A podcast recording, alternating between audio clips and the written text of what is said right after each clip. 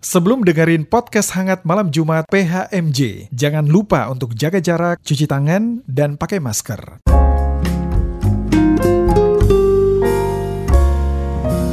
Podcast hangat malam Jumat. Selamat malam Sobat Hangat di mana pun Sobat Hangat berada Baik yang mungkin di rumah, di kantor, atau mungkin dalam perjalanan nih Gimana nih kabarnya Sobat Hangat? Semoga selalu dalam kondisi baik-baik aja ya Malam ini bersama dengan saya Kevin Jonathan yang akan menemani Sobat Hangat pada PHMJ episode kali ini Nah episode kali ini tuh ngebahas tentang apa sih? Kita akan ngebahas tentang gereja jalan-jalan Waduh apaan nih gereja jalan-jalan gitu kan Jadi apakah gereja pindah? Atau uh, gerejanya punya kaki? Gimana nih sobat hangat? Seru kan? Penasaran bukan? Apa sih yang mau kita kulik di sini gitu kan? Kita akan bahas topik ini dengan narasumber kita juga yang kece banget. Di sini ada saudara Ganes Farayusa Katuuk dan tentunya nanti juga akan diterangi firman uh, Tuhan sama Pak Pendeta Abraham Ruberan Mersang. Terus dengerin uh, PHMJ kita episode kali ini ya teman-teman. Uh, dan patuhi protokol di mana pun dan kapan pun teman-teman berada. Salam hangat, podcast hangat malam Jumat.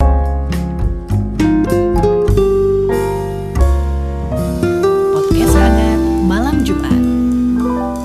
Halo Sobat Hangat, kembali lagi dengan saya Kevin Jonathan. Kita lanjut nih ya ngebahas uh, dan mendengarkan topik kita pada malam hari ini. Nah sebelum kita membahas terlalu dalam, mungkin kita kenalan dulu kali ya dengan narasumber kita. Ganes Farah Yusa Katuk. Gitu. Halo, selamat malam Yusa. Selamat malam Kak Kevin. Apa kabar Selamat malam. nih? Eh, baik, puji Tuhan. Selamat malam Sobat Hangat. Selamat malam juga Pak Pendeta yang akan menerangi firman Tuhan nanti nih. Selamat malam Kak Kevin, selamat malam Kak Yusa, dan juga sobat hangat sekalian. Gimana Pak Pendeta kabarnya? Sehat-sehat juga? Puji Tuhan, sehat-sehat. Waduh. Semuanya sehat oke. ya. Sehat Pak, puji Tuhan.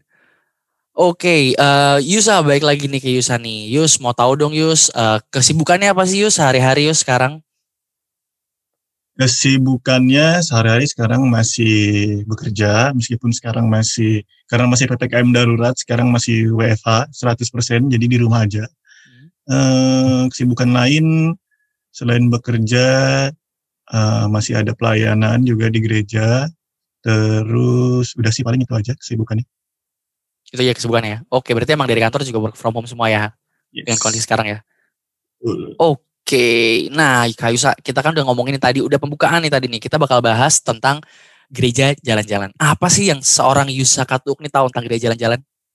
gereja jalan-jalan ya kalau kalau yang aku pahami ya gereja jalan-jalan itu ya bukan bukan gerejanya yang jalan gitu tapi jemaatnya kitanya yang jalan-jalan ke gereja selain tempat kita terdaftar gitu. Kalau kalau aku kan kita semua di sini terdaftar di GPB Kasih Karunia mungkin karena ada satu dan yang lain hal ada alasan-alasan tertentu mungkin nggak bisa berhalangan untuk hadir di ibadah-ibadah di GPB Kasih Karunia akhirnya kita cari gereja lain gitu. Kita beribadah di gereja lain. Itu sih gereja jalan-jalan. Dan Oke. eh, gereja jalan-jalan nih yang yang aku- yang kalau aku ini ya, yang aku pahami frekuensinya tidak sekali dua kali gitu, kan jalan-jalan gitu. Oke, benar-benar beberapa kali lah gitu ya. Hmm, Hmm, oke oke oke, bener banget nih kalau misalnya lihat konsepnya nih sebagai gereja jalan-jalan itu apa sih sobat hangat. Jadi bener tadi yang narasumber kita bilang juga kayak eh, bukan gerejanya yang pergi-pergi tapi orangnya mungkin lihat-lihat di gereja lain terus apa gereja-gereja di tempat lain nah kayak gitu. Nah Kak Yusa sendiri mau nanya dong Kak kalau misalnya Kakak sendiri pernah nggak sih eh, ada punya pengalaman eh, gereja di tempat lain selain GPB Kasih Karunia? Aku aku pernah beberapa kali gereja di gereja lain, pernah di beberapa eh, gereja yang eh, interdenominasi juga, bukan GPIB, di GBI pernah, di GKI pernah, GKJ, HKBP, bahkan pernah waktu itu kalau aku nggak salah ingat aku pernah ikut di gereja Katolik karena waktu itu ada temanku yang ada acara jadi aku ikut masuk ke situ. Cuman hanya ikut ibadahnya doang sih untuk eh, pelayanan sakramennya ya karena kita berbeda kalau untuk Katolik ya jadi yang nggak ikut gitu. Kalau untuk pengalaman-pengalaman gereja sih pasti pernah sih selain di GPB Kasih Karunia. Oke, berarti Kakak Yusa sendiri pernah lah ya mempunyai pengalaman eh, gereja di tempat lain atau punya pengalaman gereja jalan-jalan gitu ya. Nah, sebelum dong. masuk kita ngebahas kayak gitu, ngebahas ke sana lebih dalam lagi nih, mau nanya-nanya dulu dong Kak Yusa dari eh, Kak Yusa sendiri nih. Kalau misalnya eh, kakak itu tuh aktif nggak sih di gereja? Di gereja sendiri ya maksudnya di GPB Kasih Karunia? Eh kalau dikasih karunia mungkin eh, mungkin eh, lebih tepat orang lain yang menilai ya aktif apa enggaknya. Cuman kalau aku sih eh, dari kecil dari pelayanan anak sampai ke persekutuan taruna, katekisasi, di CD, GP sampai sekarang itu semua ada di GPB Kasih Karunia ya. Mungkin teman-teman yang di sini juga tahu eh, dari PA dulu kita temenan ya kan. Hmm. Terus ikut ibadah PA bareng, ikut ibadah PT bareng, bahkan ada teman-teman katekisasi bareng sampai ke CD gitu sampai sekarang udah di gerakan pemuda. Eh kalau aku bilang sih nggak tahu ya ini terma- eh, mungkin orang lain yang bisa nilai aktif apa enggaknya. Cuman kalau sekarang memang puji Tuhan masih Tuhan percayakan ada pelayanan-pelayanan yang bisa aku kerjakan di GPB Kasih Karunia. Oh puji Tuhan. Coba kalau misalnya boleh kita tahu salah satu pelayanan yang dipercayakan Tuhan kepada kakak apa sih kak?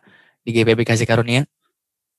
Eh, salah satu pelayanan yang Tuhan percayakan di saat ini ke aku di GPB Kasih Karunia ada Hmm. sebagai pengurus gerakan pemuda.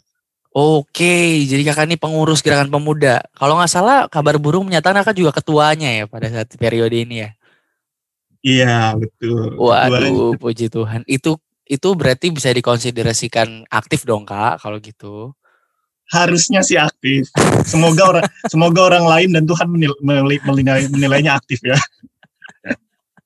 Oke deh kak, tadi kakak juga bilang kalau misalnya em, dari eh, take apa dari dari PA ya, dari PA, PT, GP sampai eh, sampai saat ini gitu ya. Which masih berkecimpung di dunia GP. Kalau memang boleh di kalau kita boleh lihat-lihat nih kak, udah berapa lama sih aktif di gereja? Maksudnya udah berapa lama sih di bergereja di kasih karunia terus udah mulai dari dari umur berapa udah mulai ikut-ikutan ada panitia ini ikut ah ada panitia ini oh join deh nggak cuma ikut tapi seenggaknya datang deh gitu itu udah dari dari dari kapan sih kak? Kalau yang kayak gitu mungkin dari PA ya. Kalau eh, mungkin teman-teman seangkatanku atau yang di tahun-tahun atas, eh, kakak Kejo juga termasuk yang hampir mirip angkatannya. Dulu kita sering ikut pelayanan anak, terus ada event-event kayak lomba paduan suara, lomba cerdas cermat, gitu-gitu kan kita suka ikut ya kak. Terus naik ke PT juga ada event-event kayak gitu, gitu. Ikut gitu karena udah sama kakak-kakaknya didorong terus, ayo eh, ikut gitu di pelayanan anak, ini ada lomba ini gitu, Kelu- keluarkan potensi-potensi kalian gitu, didorong lah, akhirnya ikutlah gitu, karena dulu kan masih kecil, Nah. masih senang-senang aja gitu, karena temennya banyak kan, akhirnya ikutlah pelayanan di situ.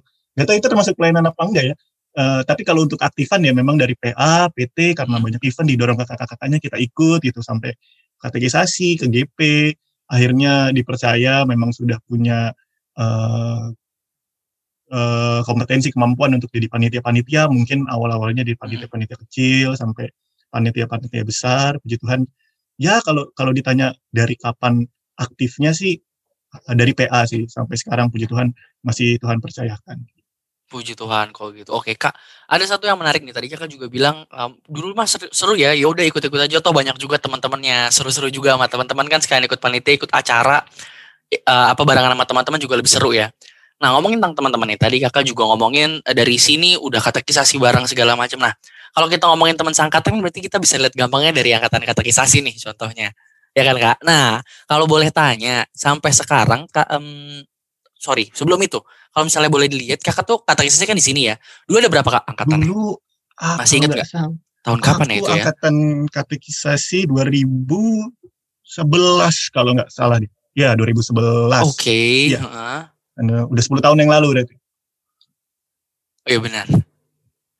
ya udah 10 tahun yang lalu ada aku lupa ada 18 atau 17 ya aku lupa Oke deh. sekitar Teman-teman sekitar angkatan. 18 17 ya. ya ya lumayan Nah, itu- lumayan banyak kalau salah. Iya itu cukup banyak sih. Nah kalau Hmm. misalnya kayak gitu 18 17 misalnya em, sampai sekarang nih bareng-bareng semua aktifnya atau sampai sekarang nih pada ke mana nih teman-teman teman-teman eh, katekisasinya nih?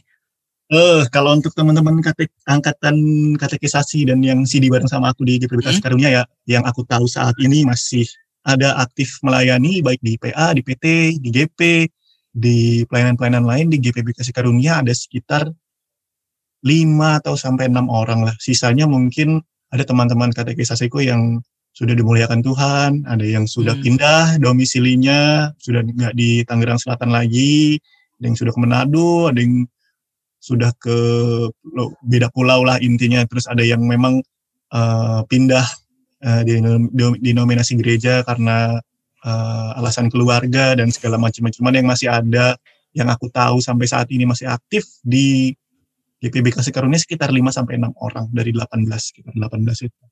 Oke oke oke oke. Punya pengalaman gak sih? Punya pengalaman gak sih Kak Yusa? Uh, ada teman-teman atau uh, kerabat gitu yang emang gerejanya tuh, oh dia baru kelihatan lagi nih. Kalau misalnya uh, Natal, oh pas Paskah dia ada nih. Biasa orang-orang gitu, biasanya kita sebutnya napas ya, gereja napas gitu, Natal Paskah. Nah itu ada gak sih pengalaman kayak gitu?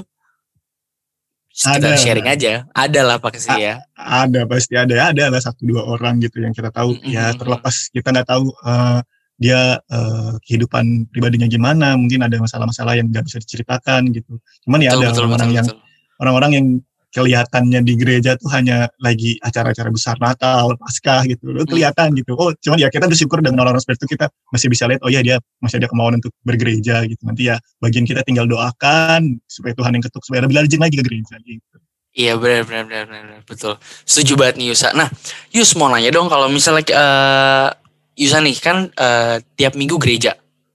Tiap minggu gereja uh, kalau enggak mungkin ditanya sama mamahnya, mana nih gini-gini, ayo cepet gereja. Misalnya gitu, mau gereja pagi atau gereja sore, misalnya gitu. Nah, sekarang kan kondisinya lagi beda nih. Sekarang kondisi lagi pandemi dan semua orang mungkin dia dirumahkan. Terus dengan ada dirumahkan, lebih mudah ngeliat kita kan daring semua ya. Enggak cuma gereja kita yang daring, tapi semua gereja, semua uh, denominasi juga melakukan daring itu sendiri. Nah, Kayusa sendiri pernah nggak sih uh, skip ibadah uh, gereja yang kita, terus kita lihat ah gereja yang lain kayak gimana sih, kalau nggak denominasi lain kayak gimana sih, gini gini gini, pernah nggak sih kak kayak gitu?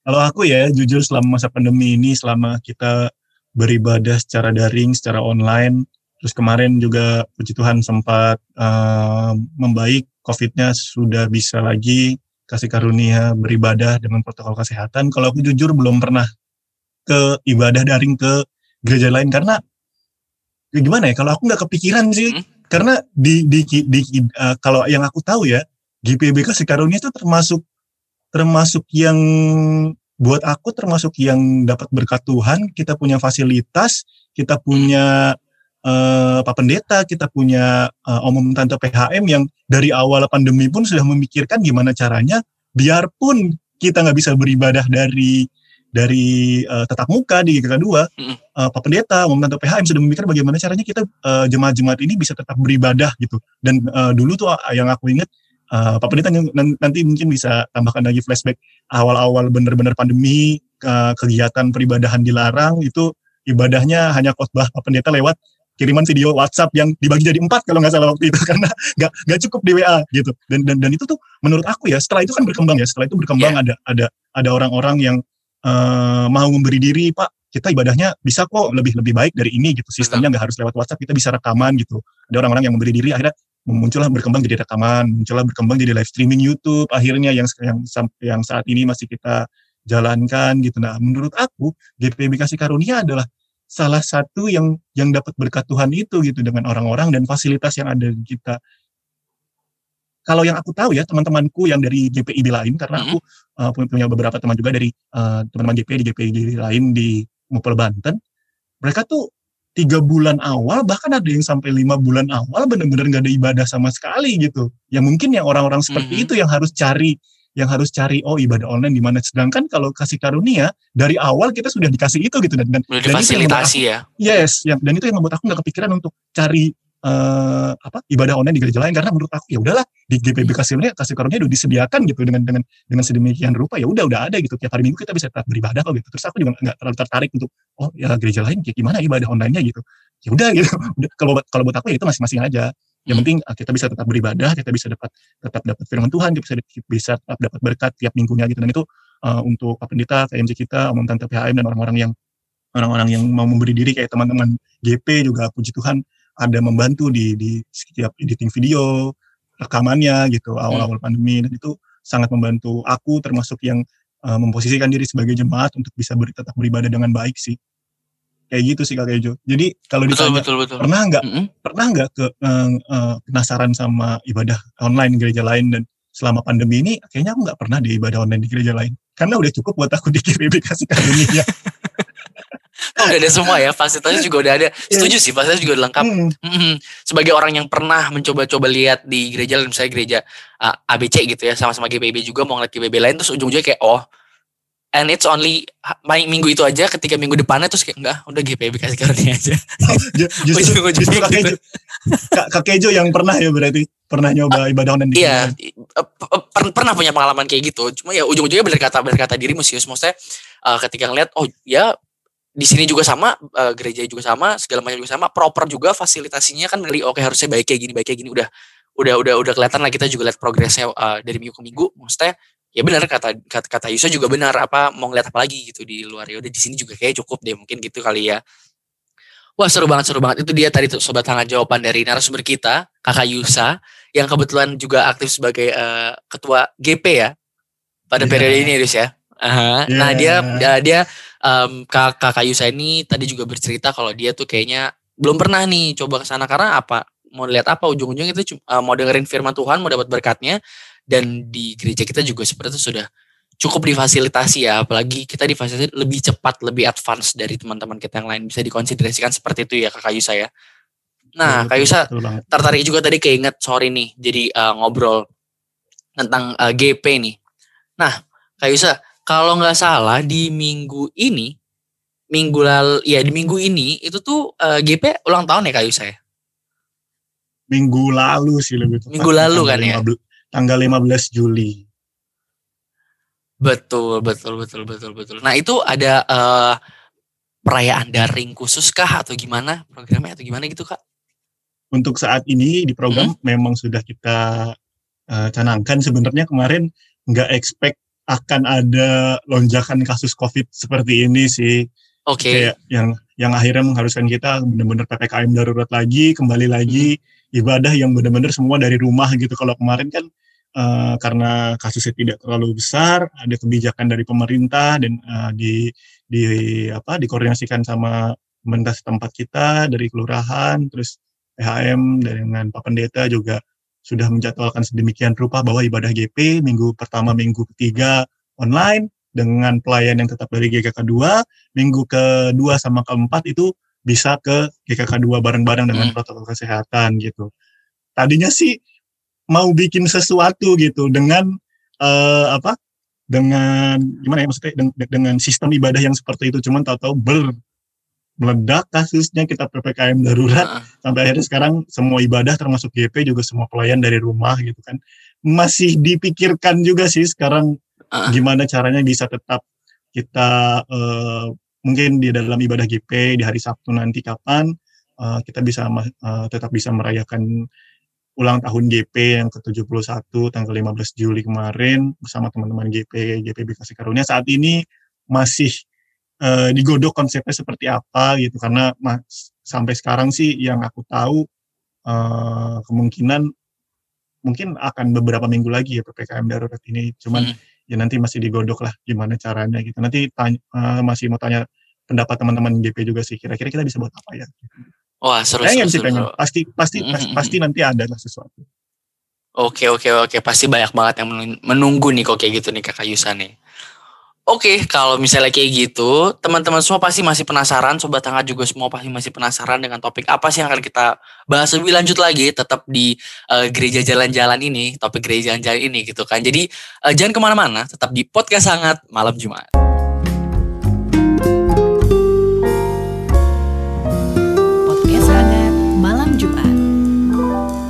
Halo Sobat Hangat, kembali lagi bersama kita nih eh, di podcast Hangat Malam Jumat yang kali ini masih membahas topik gereja jalan-jalan. Nah, barengan sama saya juga narasumber kita Ganes Farah Yusa Katuk nih.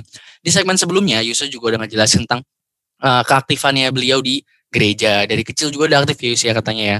Nah, tadi juga tadi terakhir kita juga udah ngomongin tentang eh, HUT GP ya Yus tadi kan terakhir. Yusa tadi sempat cerita tentang HUT GP. Nah, kalau misalnya boleh diceritain lagi nih kalau misalnya berarti dirimu kan banyak banget terekspos sama uh, teman-teman GP ya kan teman-teman GP pasti tahu GP di GPB Kasih Karunia atau GP di luar GPB Kasih Karunia nah Yus boleh nggak sih uh, sharing-sharing tentang teman-teman GP apa sih insight-insight teman-teman GP dapetin kalau misalnya ngomongin tentang gereja jalan-jalan nih pasti punya dong pengalaman gitu. Pasti punya atau pernah melihat atau pernah mendengar seenggaknya pengalaman tentang oh dia pernah coba di sini ternyata gini gini gini. Oh dia pernah coba di sini ternyata gini gini gini. Atau nggak cuma nyoba mungkin nggak sih ada teman-teman GP yang dia cerita eh gimana ya GP gue nih uh, orangnya dikit jarang yang mau aktif. Nah gini gini takut uh, apa uh, takutnya nggak difasilitasi atau gimana. Pernah nggak sih kak Yusa uh, ber, ber, ber, bercerita tentang hal-hal seperti itu tentang keaktifannya dulu deh ada nggak sih uh, teman-teman GP yang lain kayak iya nih nggak mau aktif atau tentang berurusan dengan keaktifan? Hmm, kalau untuk tentang keaktifan ya, yang berujung kepada teman-teman yang gereja jalan-jalan, memang nih fenomena gereja jalan-jalan nih paling peluang yang paling besar dilakukan oleh teman-teman pemuda sih. Memang mungkin uh. kalau pemuda tuh karena hasratnya masih besar, ada yang masih mencari jati diri, mungkin masih cari yang pas buat buat buat buat buat gua apa nih gitu. Yang pas kayaknya kalau nggak cocok mereka cari lagi yang lain gitu kan. Memang uh, jiwa-jiwa muda tuh seperti itu. Memang uh, fenomena gereja jalan-jalan yes fenomena gereja jalan-jalan ini secara kasar bisa dibilang dipopulerkan oleh pemuda gitu. Karena uh, uh, memang kalau aku sendiri bukan termasuk uh, orang uh, yang suka gereja jalan-jalan. Karena ya udah sih gereja kasih karunia udah dekat gitu ngapain jauh-jauh gitu kalau aku gitu ya karena ya orangnya anak rumahan males males ke mana-mana gitu. Cuman ada memang yang aku uh, tahu yang memang pernah ngobrol cerita-cerita sama aku mereka nggak aktif di gereja sendiri untuk teman-teman di GP GPIB atau mungkin teman-teman di GP yang lain gitu. Alasan-alasan mereka kenapa sampai akhirnya nggak uh, mau aktif di gereja sendiri sampai akhirnya hampir tiap minggu mereka cari gereja lain gitu mungkin bisa yang karena karena memang ada yang jiwa petualang sampai ke jauh gitu sampai keluar kota gitu gitu kalau aku oh, wow. sih, sampai yang kayak gitu ya? ada ada ada yang bener-bener okay, okay. bener-bener emang dia cari yang pas buat dia gitu. Bahkan hmm. sampai bukan GPIB doang dia cari yang interdenominasi juga dia cari gitu. Dia melihat yang pas sama sama gua apa ya gitu sampai ya ujung-ujungnya sih yang ku tahu dia balik lagi juga sih ke ke, ke gereja aslinya gitu. Karena ya memang uh, rencana Tuhan sih. Kalau kalau untuk itu tentang keaktifan kenapa bisa sampai ada uh, kalangan pemuda yang menganggap bahwa hal yang dia cari gak ada di gerejanya. Yang pertama yang yang paling sering gak paling sering sih yang yang paling jadi concern adalah yang pertama orang ini atau pemuda ini ke, uh, beberapa yang cerita sama aku dia ada masalah konflik sama temannya di gerejanya gitu. Hmm. Karena itu dia memutuskan untuk ya udahlah daripada gue ketemu dia gitu. Itu satu alasannya karena punya permasalahan pribadi, mungkin sama temannya, mungkin sama uh, pengurus bahkan di gerejanya gitu sampai akhirnya oh, udah males lah gitu. Cari gereja lain aja satu itu. Yang kedua yang ya yang kedua adalah ketidakpuasan eh, gini karena dia sudah pernah melihat mungkin eh, bentuk ibadah di gereja lain bentuk yang sekarang uh, kalau boleh kalau boleh dibilang yang sekarang lagi populer di kalangan pemuda adalah uh, bentuk ibadah yang full fellowship, full nyanyian dengan band, full band gitu. Yang yang apa ya, yang untuk anak anak-anak muda tuh me meningkatkan semangat gitu. Kalau kita kan di PIB nyanyinya pakai organ, pakai piano gitu kan terus lagu-lagunya ada di buku-buku lagu, ada ada maksudnya ada ada apa uh, ada buku tertulis bakunya lah lagu-lagu kita gitu. Notnya harus semana ketukan harus semana gitu karena ada pemuda yang merasa oh, ibadahnya gini sih? gitu. Kemarin gue di, di di sana bisa loncat-loncat bisa nyanyi-nyanyi gitu. Karena nggak puas itulah akhirnya mereka terus ke yang uh, di di luar GPIB interdenominasi itu. Terus ada teman-teman yang tadi yang kakek kakek Jo bilang dia udah coba untuk masuk aktif ke gerejanya hanya menurut dia dia tidak dirangkul gitu. Kayak uh, apa? Hmm, welcoming yang dia dapat tidak sesuai ekspektasi dia gitu. Kayak kok kok ini gue mau mau aktif loh gitu. Kok uh, penerimaannya gini sih? gitu. Ayo ah, udahlah di gereja lain aja kali gitu. yang kayak yang seperti itu tuh alasan-alasan utama yang yang paling sering aku dengar ya alasan-alasan klasik yang pertama adalah ada konflik yang kedua uh, secara kasar ya ibadah di di GPIB termasuk itu menurut pemuda yang jaga jalan-jalan itu monoton ya secara kasar nanti mungkin Pak Pendeta bisa bisa mengklarifikasi. uh, ya ini uh, yang aku dengar aja ya. Hmm, menurut pemuda itu beberapa ibadah di GPIB itu monoton karena mereka taunya oh ibadah bisa bisa semangat kok bisa jingkrak-jingkrak kok selama ibadah gitu. Bisa full band kita nyanyi-nyanyi gitu. Mungkin firmannya 15 menit nyanyinya satu jam gitu. Mungkin yang hmm. dicari seperti itu. Nah terus ada lagi yang tidak dirangkul ketika mereka mau aktif masuk ke gereja gitu. Terus ada ada ada beberapa alasan-alasan lagi yang ya emang emang emang bosan aja gitu. Ya udah cari cari cari gereja lain aja atau ada alasan-alasan yang karena waktunya nggak pas gitu. Mungkin mereka harus bekerja di hari Minggu mm-hmm. uh, oh ya malam. Uh, uh, mungkin har harus bekerja di hari Minggu nggak keburu di ibadah pagi atau ibadah sore. Akhirnya cari yang ada ibadah siangnya. Atau kan kita ibadah paling pagi itu jam 9 ya. Karena dia nggak keburu mungkin kerjanya sampai malam dia cari gereja yang ada ibadah jam 6 gitu. Itu aku juga sering dengar yang kayak gitu. Ya untuk untuk untuk untuk alasan-alasan untuk alasan-alasan mereka sendirilah untuk teman-teman pemuda tidak mau aktif di gereja sendiri akhirnya gereja jalan-jalan. Ya memang sih ya, ya. ya, ya menurut menurut aku yang mempelopori tren gereja jalan-jalan ini sih kaum muda sih memang. Dan emang fenomenanya rata-rata gitu ya Yus ya. Maksudnya mungkin rata-rata um, ada yang bosen atau pengen cari yang baru ah gini-gini nah mulai dong Yus dari teman-teman uh, Yusa tadi. Tadi kan diceritain banyak tuh uh, teman-teman Yusa kalau memang uh, pernah keluar karena ini gini gini gini cobain di sana cobain di sini. Pernah ada yang sampai keluar kota katanya tadi kan. Nah hmm. orang-orang seperti ini ketika dia uh, balik ke gereja di dia atau ketika dia ngeliat experience di gereja A B C D apakah dia akan membalikan? Maksudnya apakah dia akan memfeedback uh, di gereja dia dikasih masukan ke teman-teman GP-nya, eh gue coba di sini loh, uh, ternyata di sini seru gini gini gini, eh kita coba di sini kita coba yuk implementasiin hal ini gini gini gini. Ada nggak sih kayak gitu atau rata-rata, oh ya udah gue cuma coba di situ ya udah, um, gue simpan untuk pengalaman diri sendiri aja atau gimana? Oh itu itu ada ada ada ada teman-teman yang memang eh, apa ya dia motivasi untuk gereja jalan-jalannya bukan untuk menarik diri secara sepenuhnya di gerejanya gitu. Ada teman-teman yang gereja jalan-jalan ya karena memang dia mau lihat gitu di luar tuh sebenarnya bentuk ibadah kayak apa. Dan ketika kembali memang ada usaha-usaha teman-teman yang seperti itu untuk paling tidak eh, kasih insight ke yang yang punya wewenang pengurus-pengurus bisa yang bisa mengakomodir uh, insight-insight dia kayak di gereja ini dia ini loh kayak gini gitu mungkin kayak uh, di gereja ini dia tiap tiap uh, minggu keberapa pelayannya dari pemuda semua loh gitu. Terus bisa bisa ada ini loh, bisa ada bisa ada full band loh gitu. Kita bisa nggak ya kira-kira gitu. Terus uh, di di gereja ini ibadah pemudanya ada ini loh gitu. Ibadah pemuda kita bisa nggak ya? Itu itu ada kok teman-teman yang kayak gitu dan uh, yang seperti itu kalau buat aku harus disyukuri bah karena uh, apa ya? Harusnya sih biarpun mungkin tidak bisa diimplementasikan secara penuh mm-hmm. karena memang kan uh, setiap gereja punya kebutuhannya masing-masing gitu. Betul. Biarpun tidak bisa diimplementasikan secara penuh, tapi kita bisa bisa uh, punya apa ya punya insight, bisa membuka mata bahwa kebutuhan yang ada sekarang memang sudah berubah gitu dan gimana caranya uh, pengurus-pengurus gereja mengakomodir itu supaya ya kalau buat aku ya hmm. gimana caranya bisa diimplementasikan tapi tetap tetap sesuai kaidah dan kebutuhan jemaat masing-masing. Dan itu orang-orang seperti itu yang memberikan insight.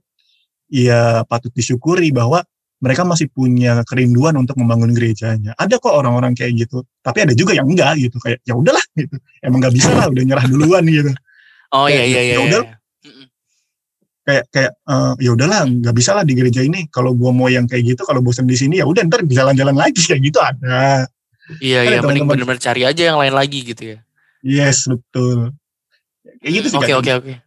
Oke oke. Menarik menarik menarik kak. Nah uh, aku sebagai uh, menyimpan satu orang satu orang lagi nih satu orang uh, spesial lagi nih di sini uh, untuk untuk untuk ngobrol hal ini. Nah tadi kan Kak Yusa punya pandangan kalau misalnya uh, Kayusa bilang dia Kayusa kan nggak pernah ke gereja nggak punya punya experience jalan-jalan gereja jalan-jalan gitu kan. Dan dari insight yang kakak dapetin ada banyak banget yang emang ya emang bosen aja. Terus karena emang mau nyari aja suasana lain mau nyari um, apa ya pengalaman baru. Kalau enggak ada clash sama temennya atau gimana jadi malas ke gereja dia jadi dia coba ke gereja lain. Atau memang udah coba kok mau aktif.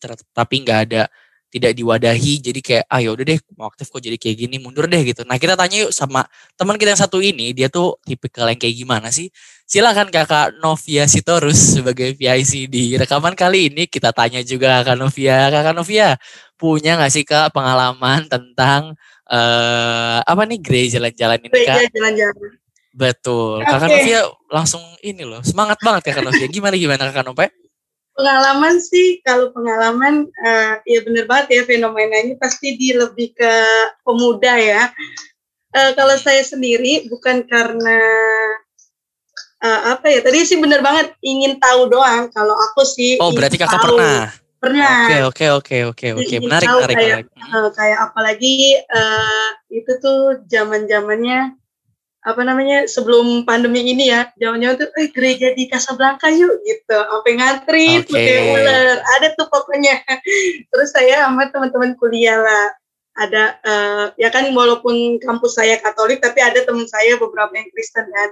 Kebetulan hmm. kalau kita emang tengah-tengah tuh di di itu di kokas. Ya udah hari minggu pun kita janjian lah ke situ nyobain.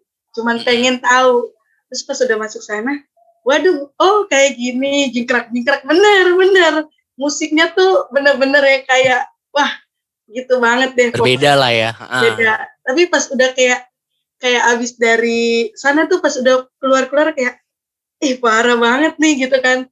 Ih parah banget. Pokoknya kayak kayak merasa kayak seharusnya gue kagak ke sini nih gitu.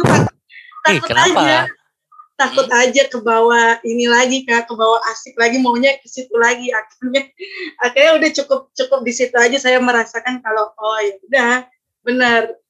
Itu hanya cuman mau tahu aja. Mau tahu berarti kakak lebih orang ah mau tahu ah gini gini ya, gitu ya mau coba.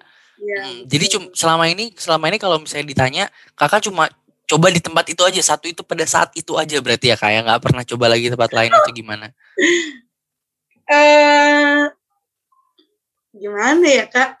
Pernah juga Kenapa sih. tuh oke pernah lebih, juga. lebih lebih, mm. lebih ke gereja apa ya gereja mm -hmm. gereja daerah ya apa sih kayak HKBP gitu kan. Kita kan saya kayak kebetulan betul. ya itu kan pulang kampung ya. Nggak pulang kampung juga sih. Uh, ya pernah pas pulang kampung pokoknya hari minggunya masih di kampung jadi ibadahnya di HKBP kayak gitu. Terus ke Manado oke okay, karena emang uh, gitu kalau emang oke gitu kan emang saat, ya emang saat waktu itu. sama tempatnya juga mendukung untuk emang ke situ gitu pada saat iya, itu ya? betul sekali. Kayak gitu oke oke oke oke oke. Jadi kayak kalau gereja lain gitu emang nggak pernah atau emang karena waktu dan sikonnya aja di di luar Jakarta gitu ya? Kalau yang ya. Jakarta cuma satu itu aja Iya. pernahnya. Pernah. Hmm. sama di Living World sih pernah sekali. Oh itu ada ternyata saya tanya-tanya banyak nih kak pengalaman kak. Cerita-cerita dong kak. Jadi kakak modelnya yang kayak gimana nih ya itu balik lagi cuma kayak pengen hmm. tahu doang pengen tahunya sih kayak hmm. oh ya udah udah gitu yang penting udah tahu dan udah pernah mencoba karena kalau tidak mencoba nanti ada kita mikirnya aneh-aneh gitu sih kak kalau okay. aku ya mungkin hmm. itu kalau kak nanya dong setelah kakak uh, ke gereja luar nih coba kan pengalaman gereja luar segala macam ada nggak sih poin-poin yang kakak dapetin untuk um, membangun agar teman-teman kakak di lingkungannya itu tidak merasakan tidak tidak tidak ngerasa kepo atau merasa cukup gitu untuk di gereja GPIB kasih karena sendiri. Ada nggak sih pergerakan yang kakak bikin atau ide-ide yang kakak mau munculin nih ketika ngeliat, oh kalau di tempat ini kayaknya uh, seru deh dibikin gini, oh kayak gini. Mungkin emang nggak bisa langsung diimplementasikan di gereja uh, umum, tapi kita bisa implementasikan nih mulai dari GP misalnya kayak gitu. Ada nggak sih kak ide-ide seperti itu? Mungkin kalau untuk ide-ide itu balik lagi ke apa ya?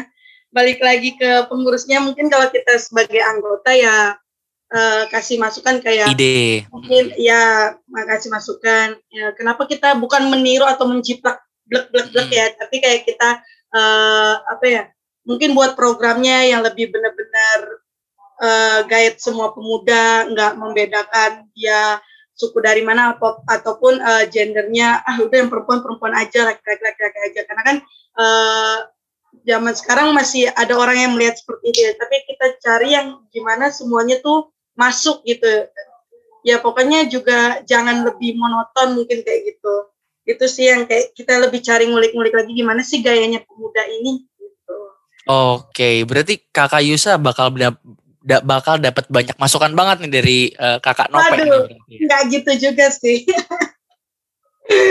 Aduh. Kakak Yusa ternyata masih di mute gitu. Nggak apa nanti nanti off the record ya kakak Nope ya. oke siap kak off record. Oke oke. Nah sekarang saya mau nanya nih banyak banget ternyata pertanyaan saya. Lambung lambung. Nah sekarang uman lambung saya mau ke bapak pendeta. Berkaitan dengan hal yang tadi eh, kakak Yusa bilang tuh ada eh, ada kak Yusa tadi mention kalau misalnya ya mungkin dia bosan eh, atau mungkin dia karena lagunya gitu-gitu aja yang benar-benar eh, textbook banget ke aku. Sementara kalau di luar tuh lebih fluktuatif lah, lebih beragam, lebih eh, seru, lebih apa dinilai serunya dalam tanda kutip dilihat dari perspektif anak muda ya Pak Pendeta. Nah kalau kayak gini tuh eh, bagaimana sih kita cara menyikapinya Pak Pendeta? Iya, eh, sebenarnya menjawab ini harus dalam keutuhan ya, gitu. Jadi Hmm. tidak bisa segmented hanya untuk GP gitu, bahwa kemudian muncul kebutuhan eh, teman-teman pemuda untuk ibadah yang dinamis, ibadah yang lebih kreatif dan lain sebagainya. Mestinya itu sudah dibangun pemahamannya dari PA misalnya begitu, dan juga di lingkup jemaat secara dewasa umum itu juga dibangun. Nah, itu berarti melibatkan semua unsur, termasuk para penatua diaken, para pelayan PHP-nya, gitu. Kenapa? Karena gini, yang pertama harus dipahami dulu nih, bahwa eh, apa sih yang menjadi tujuan ketika ada seseorang yang melakukan misalnya eh, minggu ini ke gereja A, besok ke gereja B, terus seterusnya gitu ya. Walaupun dia eh, keanggotaan di gereja D gitu ya. Eh, mungkin dia akan bilang begini, iya eh, suasananya, besok dia bilang eh, musiknya, besok dia bilang pengkhotbahnya, dan seterusnya dan seterusnya. Nah, saya melihat bahwa begini, karena ibadah itu pusatnya, tujuannya adalah perjumpaan kita dengan Tuhan, atau lebih tepatnya Tuhan berkenan menjumpai kita. Nah, mestinya eh, ibadah itu bukan sesuai selera saya. Itu yang pertama, gitu. Oh, Karena kalau selera, ya hari ini saya nggak suka makan makanan Padang nih. Besok saya ambil yang eh, fried chicken aja gitu, yang fast food aja gitu. Besok lagi karena eh, mulut agak sedikit pahit-pahit, ya cari yang Chinese food misalnya gitu kan. Itu Hmm. sesuai selera. Hmm. Nah ibadah itu mestinya bukan sesuai selera. Ibadah itu kan keistimewaan. Tuhan berkenan menjumpai kita. Ini eh, sama seperti kalau kita mau ketemu presiden kan, nggak bisa setiap saat kita ketemu presiden gitu. Kecuali kalau presiden agendakan itu. Nah ibadah harus ditempatkan dalam pemahaman dasar itu dulu gitu. Nah tapi saya harus katakan begini, eh, ada satu kutub gitu ya eh, di dalam gereja yang mengatakan karena ini perjumpaan kita dengan Tuhan, maka dibuatlah suasananya itu betul-betul jadi normatif, jadi sangat kaku, bahkan jadi cenderung dingin gitu. Mm. Oh, ya kita bisa rasakan lah di beberapa gereja, termasuk mungkin dalam pengalaman di gereja kita gitu ya, bahwa kalau sudah masuk harus tenang, harus ini, harus itu dan seterusnya gitu. Mm. Nah, kata harus itu itu akhirnya akan menutup ruang untuk eh, ibadah itu kan juga ekspresi iman, gitu kan? Jadi kalau ekspresi itu diredam, ditekan, sama seperti anak ketika bicara sama orang tuanya, terus si anak dibilang begini, kamu nggak boleh ngomong apa-apa ya kalau ngomong sama orang tua. Ya dia akan sedih, gitu. Dia akan merasa, saya ketemu sama orang tua saya atau enggak ya, gitu. Hmm. Tapi pada kutub yang lain juga tidak urakan, tidak tidak tidak sebebas-bebasnya. Oh kan orang tua saya terus main panggil nama aja gitu. Misalnya Hector panggil saya dari jauh, eh Ruben sini dulu, ah, kan nggak bisa juga gitu kan, gitu. Nah sama yang saya mau bilang kutub yang lain ada juga nih dalam prakteknya ada gereja-gereja sekarang gitu ya. eh eh, sorry to say, mo mohon maaf sebelumnya tidak bermaksud apa-apa. Gereja itu sekarang saya lihat mulai ada yang satu jam saja, ada yang lima menit, ada yang cuma satu menit gitu. Jadi sebenarnya siapa yang berjumpa dengan siapa gitu kan? Kok sepertinya eh, eh, perjumpaan dengan Allah itu dibikin satu paket gitu. Hmm. Kalau di sana ada paket spesial, di sini ada paket hemat. Waduh, kan ngeri gitu. ini menurut saya uh, perlu diwaspadai oleh teman-teman pemuda dan kita semua. Gitu. Ibadah itu privilege kita yang diberikan oleh Tuhan. Nah, tugas kita, saya bilang kita itu tadi ya, mencakup semua teman-teman pemuda, penatua diaken, uh, pelayan PAPT, bagaimana kita membangun suasana ibadah gitu. Kita kalau berjumpa dengan yang istimewa, pasti kita buat yang istimewa. Nah, mohon maaf sebelumnya nih bahwa masih banyak gitu ya, masih banyak orang ketika ibadah itu sekedar rutinitas. Baik, ya saya mulai dari pendeta misalnya, penatua diaken. Ah, saya kan tugas cuma pimpin sesuai dengan liturgi. Pokoknya liturgi sudah ada aman gitu. Terus kalau khotbah yang penting setengah jam ngomong selesai kan gitu misalnya pendeta kan gitu.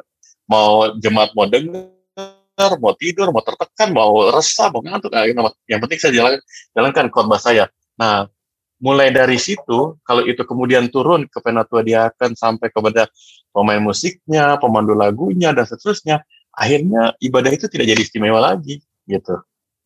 Nah, bagian packaging ini atau mendeliver ini, ini yang kemudian diambil oleh teman-teman yang lain.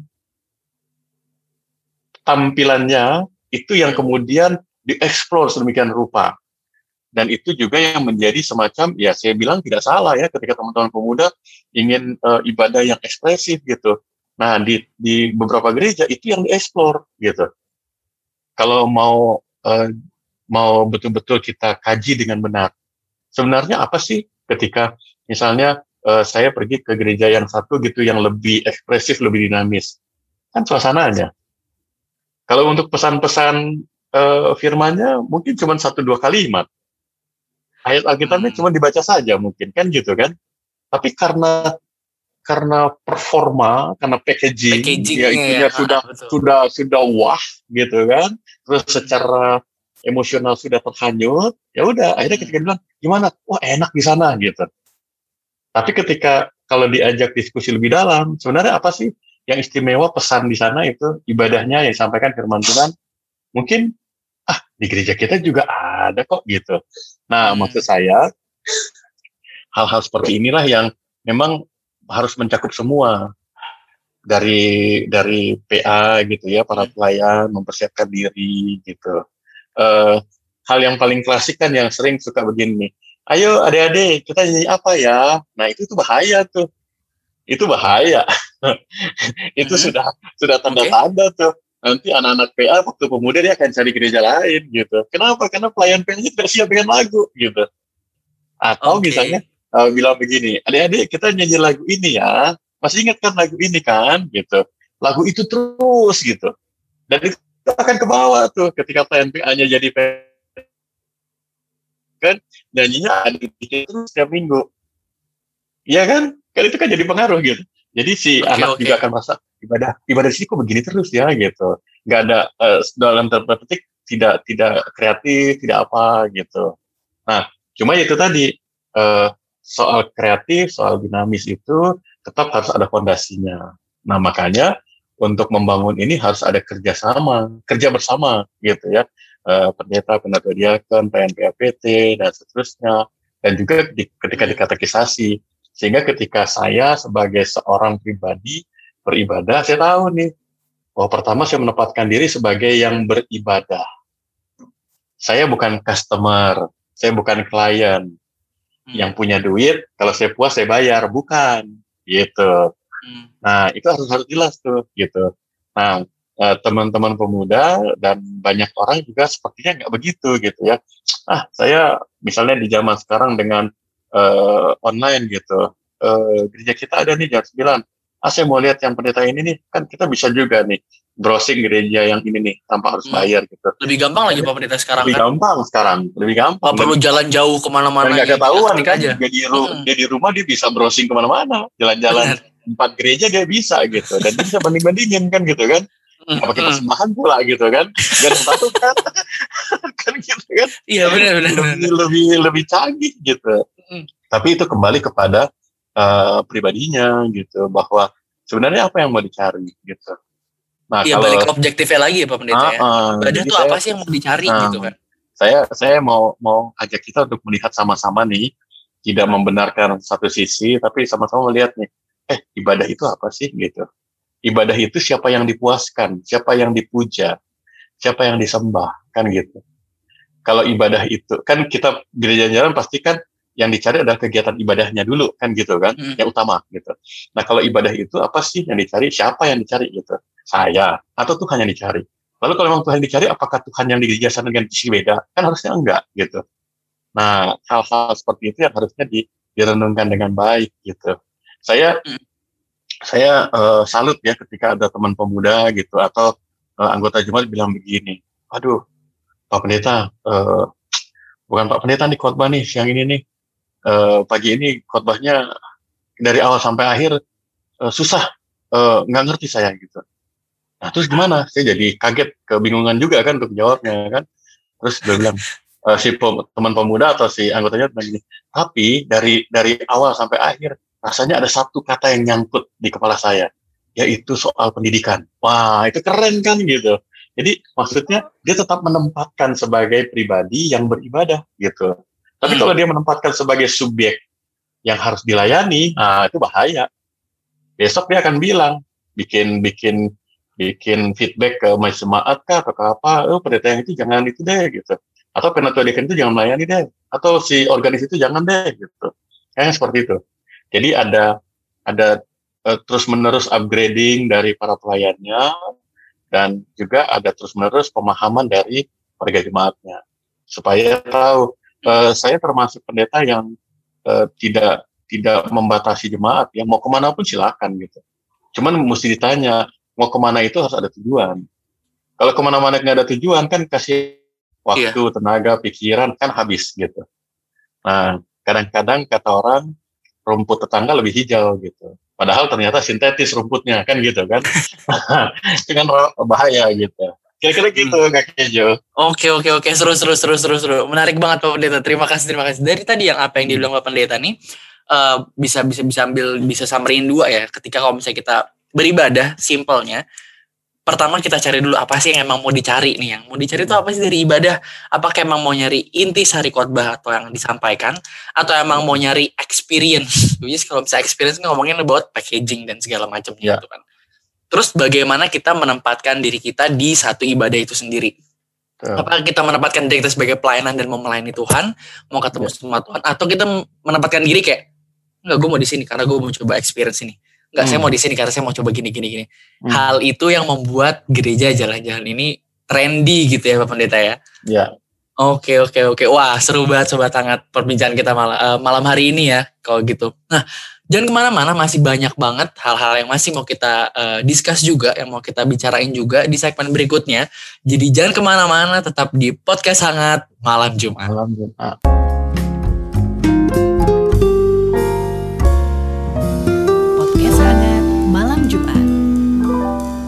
Masih di PHMJ, podcast hangat malam Jumat. Nah, teman-teman uh, sobat hangat semua, tadi udah uh, banyak banget nih kita sharing tentang gereja jalan-jalan sampai tentang ibadahnya itu sendiri sampai punya masukan juga dari Pak Pendeta itu seru banget. Topik kita um, luar biasa seru nih pada malam hari ini.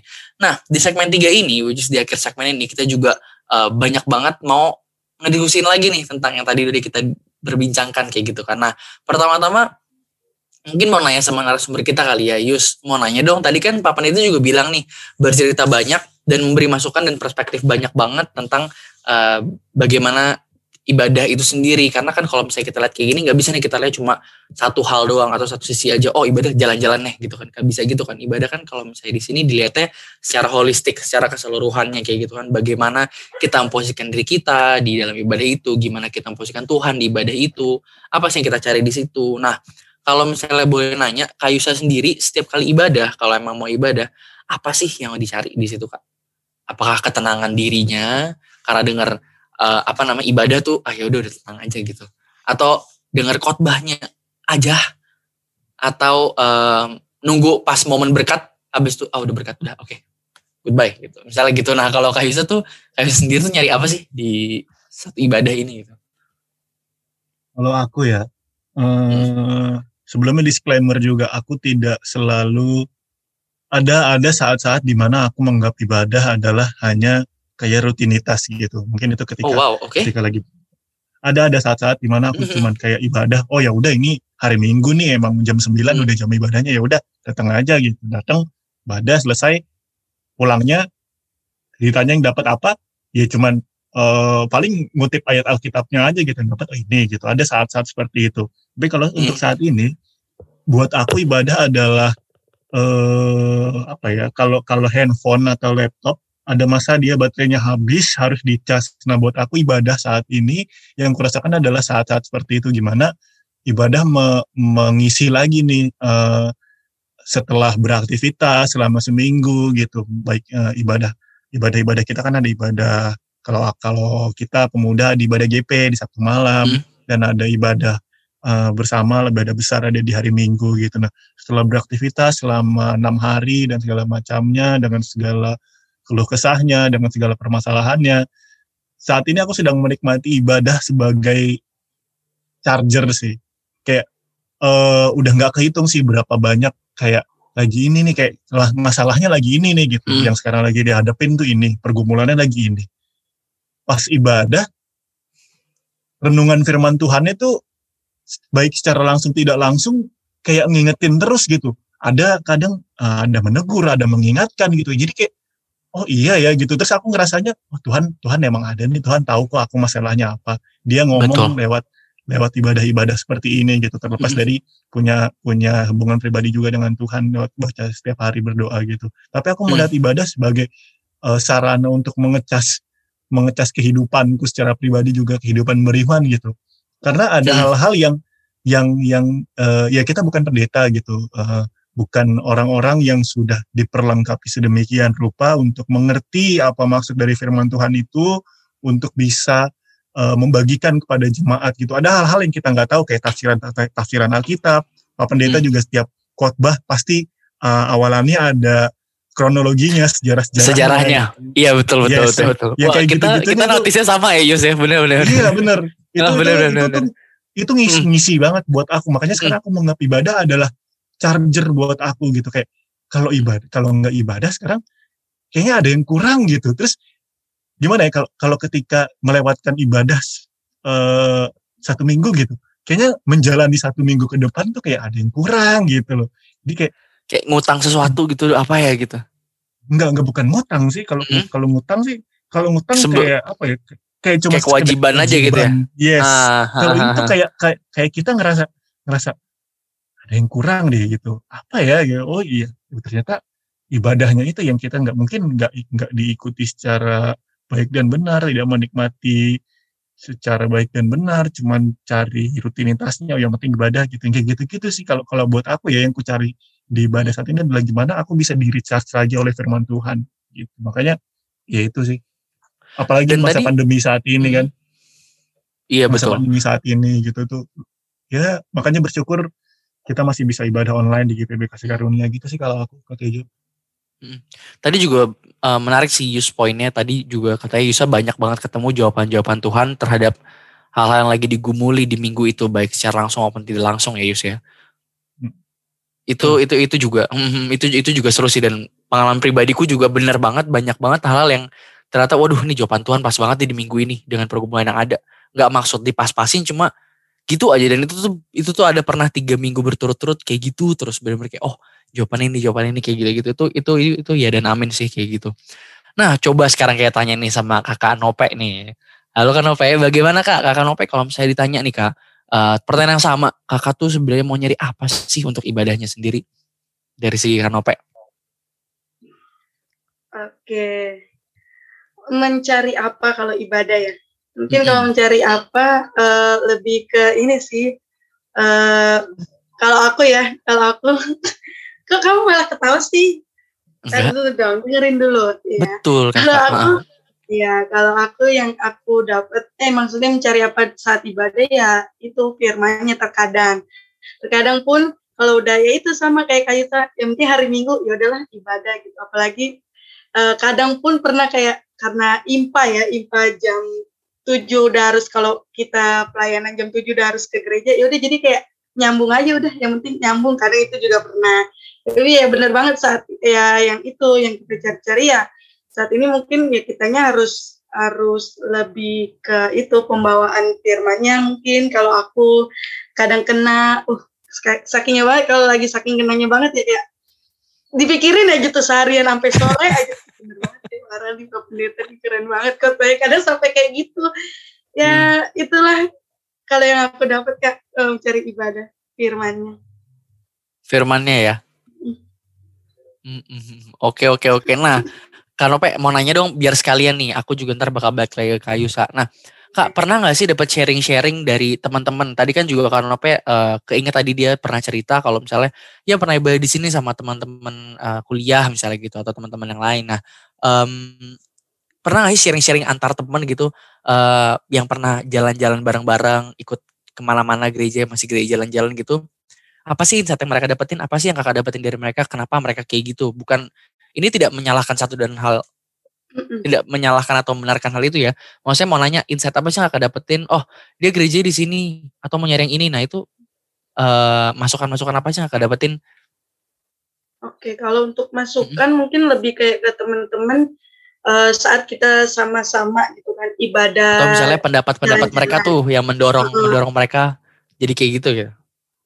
Uh, ya itu kadang kemau tahuannya lebih tinggi gitu hanya kemau tahuan terus ketika sudah sudah masuk sudah mengikuti uh, rumpun ibadah yang kita jalan-jalan itu hmm. terus kayak ya udah oh ternyata mereka gini ya gitu.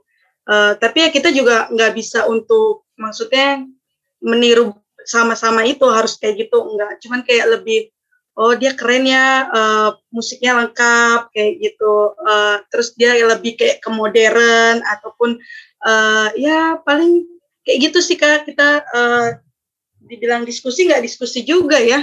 Kayak uh, ya udah sekedar kayak ngobrolnya cuma oh ya gerejanya keren kayak dia bukan bentuk maksudnya bukan kayak kita kan kayak gedung gereja dia itu ada loh di tengah-tengah tengah-tengah apa ya dibilang mall ya emang mall gitu kan ya terus bisa hmm. sambil uh, eventnya tuh ketika habis gereja ya udah bener-bener kita uh, sambil jalan-jalan gitu hmm. gitu aja sih kak palingan Hmm, oke okay, oke okay, oke okay. oke. Jadi kayak nggak ya. pernah nggak pernah sharing khusus gitu. Kenapa sih kita cari-cari gini gini gini? Iya karena gini nggak pernah sharing secara khusus. Cuma um, emang begitu masuk ngelihat kayak wah emang uh, mengagumi gitu ya bagaimana uh, gerejanya, bagaimana flownya gitu-gitu ya. Oh oke oke. Terus ada nggak sih pemasuk apa uh, masukan-masukan lain gitu atau pendapat-pendapat lain dari teman-teman gitu misalnya? Ya nih soalnya di gereja kita kayak gini misalnya gitu atau enggak di gereja gue di uh, luar kota tuh gini misalnya gitu. Ada nggak sih kakak pernah dengar nggak masukan itu yang membuat anak ini enggak ah, gue mau pindah ke sini aja atau enggak gue mau jalan-jalan aja nginderin uh, Jakarta nyari-nyari gitu misalnya. Oh kalau masukan yang kayak gitu sih kurang ada ya. Cuman kayak seketika kayak punya temen gitu sekalinya dia aktif di gerejanya gitu kan. Terus malah dia kayak wih ke mana aja lu? Gitu. Malah ditanya balik kan kemarin lu ke mana aja? Kok nggak ini ini? Nah besokannya dia kayak aduh males nih gue ke gereja sendiri malah gue digituin mendingan gue gereja jalan-jalan oh. nih yang bener-bener nggak nggak nggak ada yang okay. tahu gue beneran di masjid itu apa enggak. Ada kayak gitu sih punya temen kayak ya udah daripada ngabsenin gitu ya Iya, malah di hmm. di apa ya? Dicenginnya lebih kayak ya itu kenapa lu baru ke mana aja lu gitu kayak gitu-gitu sih Kak. Hmm, dapat dari teman kayak gitu insight-nya. Hmm, oke oke oke oke oke oke. Iya, itu sih Kak. Paling Oke oke menarik menarik menarik. Nah, kalau misalnya balik lagi ke Yusa nih, Yus, kalau kita akan ditanyain nama hal yang sama nih. Dirimu kan juga punya teman-teman mungkin teman uh, dari GP luar atau uh, dari kantor atau di dunia sekolah sampai kampus gitu kan. Itu gimana Yus? Ada gak sih sharing-sharing atau pendapat-pendapat yang kita dapetin Yus? Insight-insight yang kita dapetin gitu, yang dirimu dapat gitu misalnya. Hmm, tadi tadi sempat dibahas juga ya sama Pak Pendeta memang aku setuju sih bahwa uh, perbedaannya itu ada di packaging gitu.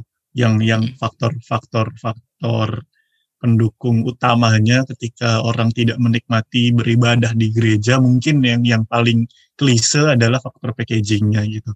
Aku ada beberapa teman-teman yang uh, ya nggak ngobrol nggak ngobrol ini sih nggak nggak nggak terlalu ngobrol dalam lah gitu. Cuman yang aku tangkap adalah yaitu mereka tidak puas dengan packaging gereja mereka sekarang gitu ini terlepas dari uh, uh, pemuda gereja kita atau pemuda gereja lain gitu ada uh, pemuda gereja lain yang menurut mereka ibadah yang benar itu tuh modelan kita GPIB malah ada yang kayak gitu gitu. Hmm. ada yang kebalikannya. Jadi uh, tadi kalau udah dibahas bahwa uh, sebenarnya ibadah nggak nggak bukan bukan harusnya sesuai selera kita kan harusnya. Tapi hmm. apa yang kita cari gitu. Ada teman-teman yang menganggap bahwa bentukan ibadah di di gereja kita ambil contoh di gereja kita gitu. Kayak contoh kecil di tata ibadah ada pengakuan dosa kalau kita tahu pengakuan dosa di ibadah kita ya cuman ya paling lima menit lah gitu sama renung apa kalau kalau ada tata ibadah khusus mungkin bisa agak lebih panjang ketika ada eh, pelayan P, P2 ya kalau yang masih di awal-awal itu P2 bawa liturgi hmm, bawa liturgi hmm. uh, bla bla bla bla terus ada hening kita berdoa secara pribadi ada lagu gitu ada eh, teman-teman yang kasih insight ke aku bahwa yang dia dapat di gereja lain pengakuan dosanya tuh dibawa sedemikian rupa gitu. Bahkan sampai bisa nangis di ibadah itu. Dan dia menikmati yang seperti itu. Ketika dia masuk ke gereja yang tata ibadahnya seperti GPB kita hmm. ini kayak ini pengakuan dosa bukan sih? Kok gini doang? Gitu gitu loh. Maksudnya yang uh, seperti itu loh. Iya, isu-isu iya, iya. yang yang uh, tadi Kak Ijo juga sempat uh, bahas uh, kayak yang kuliah di luar kota. Nah itu nih ini nih banyak nih yang yang yang yang aku aku baru ingat bahwa ada banyak teman-teman yang kuliah di luar kota. Kan itu dia pasti gerejanya nggak di kita kan. Kita ambil contoh mm. gereja di kita gitu. Ada beberapa teman-teman yang kuliah di luar kota, dia nggak gereja di kita, dia ikut aktif di pelayanan mahasiswa Kristen. Gereja ibadahnya udah bukan uh, bentukan ibadah GPB lagi. Dan itu udah dia nikmati, dia terbawa, kayak tadi Kak Nope bilang, e, jangan sampai ke bawah nih, gitu. Udah sekali aja cukup. Nah, untuk teman-teman yang, beberapa teman-teman yang aku tahu uh, uh, kuliah di luar, karena memang sudah lingkungannya ngajak ke situ, pas dia balik ke sini kayak, kayaknya jadi beda gitu ya jadi uh, kayaknya di di di di di, di pas di kampus ibadahnya lebih kena deh gitu tuh kasarannya. Hmm. ibadahnya lebih kena hmm. deh gitu. Kayak gini mak. Gini doang gitu deh emang ini kayak, kayak itu tadi contoh yang aku kasih pengakuan dosa. Emang pengakuan dosa kayak gini ya? Bukan kita pengakuan dosa harusnya harusnya bener-bener busuk gitu kalau ada yang yang yang di gereja yang dia ini sampai di bawah ada lagu ada uh, selama berdoa di diarahkan terus gitu sampai sampai bisa menangis. Bahkan ada yang pengakuan dosanya bisa 15 sampai 30 menit sendiri gitu baru nanti uh, hmm. apa runtutan ibadah lainnya yang yang seperti itu sih yang yang yang yang apa isu-isu yang yang bikin itu tadi balik lagi ke hmm. packagingnya kayak puji-pujiannya yang jingkrak-jingkrak yang menurut teman-teman tuh membawa mereka bisa menurut mereka ya ini nih ibadah nih ibadah nih harusnya kayak gini. Kita harus ketika kita bersuka cita, hmm. kita harus bersuka cita dengan bertepuk tangan gitu. Ketika kita pengakuan dosa, kita harus benar-benar busuk bahkan kalau bisa sampai menangis gitu. Yang kayak gitu-gitu sih yang aku udah tangkap ya. Terus ada teman-teman yang yang tadi di persekutuan mahasiswa yang mereka dapat karena persekutuan mahasiswa kan benar-benar interdenom ya. Aku juga uh, dulu sempat aktif di persekutuan uh, jadi pelayan di persekutuan siswa waktu SMA hmm. di kampus juga sempat beberapa kali jadi pelayan di persekutuan mahasiswa ya karena benar-benar interdenom ya bentukannya beda banget sama sama gereja kita gitu itu sih mungkin yang yang yang bikin teman-teman kayak kayak udah pernah ngerasain yang beda dan mereka rasa hmm. cocok hmm. akhirnya mereka menolak yang sudah ada di gereja kita gitu loh isu-isunya seperti itu sih yang aku yang yang yang yang yang yang aku tangkap ya dari teman-teman yang hmm. akhirnya memutuskan untuk jadi gereja jalan-jalan gitu mungkin mereka tadinya mungkin ada yang ada yang sebenarnya ya udahlah gue start karena karena masih satu keluarga dan tidak bisa minta asistasi pindah gereja sendiri gitu akhirnya ya udah masih terdaftar masih terdaftar di kita tapi udah nggak pernah kelihatan aja lagi gerejanya udah beda gitu orang tuanya mau mau mau narik juga udah susah gitu ya udahlah gitu mm. tapi masih terdaftar di kita karena nggak mungkin asistasi sendiri kan kecuali dia mm. udah beda kartu keluarga gitu tapi nggak tahu mm. nanti uh, sistem-sistem kayak gitu ya itu dari Om Tante PHM yang tahu. Dan nanti mungkin apa kita bisa melengkapi gitu sih Pak. Eh ya, kakek hijau gitu kayak kayak uh, teman-teman yang yang yang yang kayak gitu tuh sebenarnya nanyanya gini sih poinnya sebenarnya bisa nggak sih ibadah kita kayak gitu gitu loh bisa nggak sih ibadah kita kayak gitu Iya. bisa nggak sih ibadah kita eh, nyanyinya tuh jangan organ aja organ terus mendayu-dayu bisa nggak sih Hmm. ibadah kita ketika awal ajakan beribadah tuh bener-bener kayak ngajak gitu loh kayak wah, wah, wah, mari kita ya kayak gitu-gitu bisa nggak sih Hmm. ketika ketika kita pengakuan dosa tuh ya jangan sekalimat dua kalimat aja gitu itu mah formalitas kayak gitu loh yang yang, yang aku yang Hmm. aku yang yang yang yang aku tangkap ya dari dari orang-orang sekitarku bukan cuma teman-teman dari GPGP Bikasi Karunia aja ada teman-teman dari bahkan di, di, di, di denominasi lain seperti itu sih kak Kejo. Hmm, oke oke oke oke menarik menarik menarik Yusa. Wah, Pak Pendeta kalau balik lagi ke Pak Pendeta nih Pak, aku mau nanya Pak Pendeta. Gimana nih Pak Pendeta dengan eh, kondisi anak muda yang dibilang eh, penerus-penerus gereja gitu ya, maksudnya dengan kondisi anak muda yang dibilang em, eh, calon-calon gereja di beberapa tahun ke depan ini banyak masukan nih atau banyak fenomena yang ada seperti ini. Contohnya tadi dari kakak Nopai kita bisa lihat em, pengen pengen pengen pengen keluar awalnya emang cuma pengen kepo aja atau penasaran ke gereja-gereja luar. Ketika datang kayak wow mengagumi tempatnya. Oh tempatnya gini ya. Oh cara beribadah mereka gini ya. Dan itu hanya buat eh, apa namanya pengalaman aja. Oke kalau cuma sekali tapi kalau pengalamannya sebulan empat kali atau tiap minggu dia cari pengalaman-pengalaman baru dia kan nggak balik-balik lagi ke gerejanya dia gitu kan. Nah itu eh, gimana nih? Terus sekalinya gereja ke gereja kita gitu kan atau sorry sekalinya ke gereja dia sendiri misalnya eh, dari Kanope juga dari cerita temennya pernah em, dia balik ke gerejanya sendiri terus ditanyain ih dari mana aja? Gitu tipikal-tipikal orang yang emang suka ngabsenin gitu ya. Fenomena itu kan emang kerap terjadi dan sangat dekat di kita gitu kan Pak Pendeta. Misalnya skip berapa minggu aja kayak mungkin ditanya gitu. Nah kalau dari kakak Yusuf juga beda sendiri. Dia juga tadi ngeliat kalau emang ada uh, packaging mereka hanya cari packaging dan segala macam. Ada poin menarik juga tadi kalau dengan em, teman-teman yang uh, kuliahnya di luar kota atau kuliahnya tidak di domisili dekat sini yang susah memungkinkan dia untuk uh, kembali ke gereja uh, GPB Kasih Karunia contohnya uh, setiap minggu. Jadi dia cari di gereja lain dekat-dekat domisilinya dia dan atau mungkin aktif di komunitas gerejawi di kampusnya. Lalu ketika pembawaannya beda, mereka sudah terbiasa dengan pembawaan itu, begitu balik mereka agak sedikit reluctant lah, sedikit kayak aduh kenapa sih kayak gini harusnya nggak kayak gini gini gini gini. Nah, itu fenomena kayak gini tuh kan kerap terjadi dan sangat dekat ya Pak Pendeta dengan GP-GP eh, pada umumnya khususnya GPB Kasih Karunia. Ini gimana nih Pak Pendeta?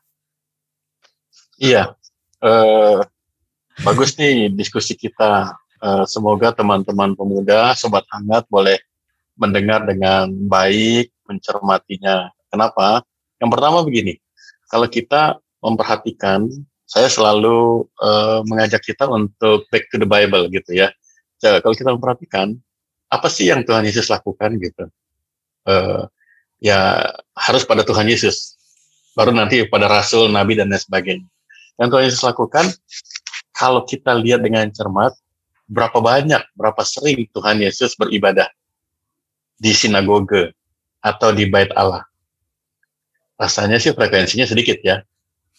Tapi eh, yang Tuhan Yesus lakukan itu ketika dia tidak ibadah di sinagoge atau di bait Allah, eh, dia juga tidak membangun ibadah yang baru gitu. Maksudnya apa? Maksudnya eh, ketika dia di rumah Sakeus, lalu kemudian dia mengajar dan seterusnya.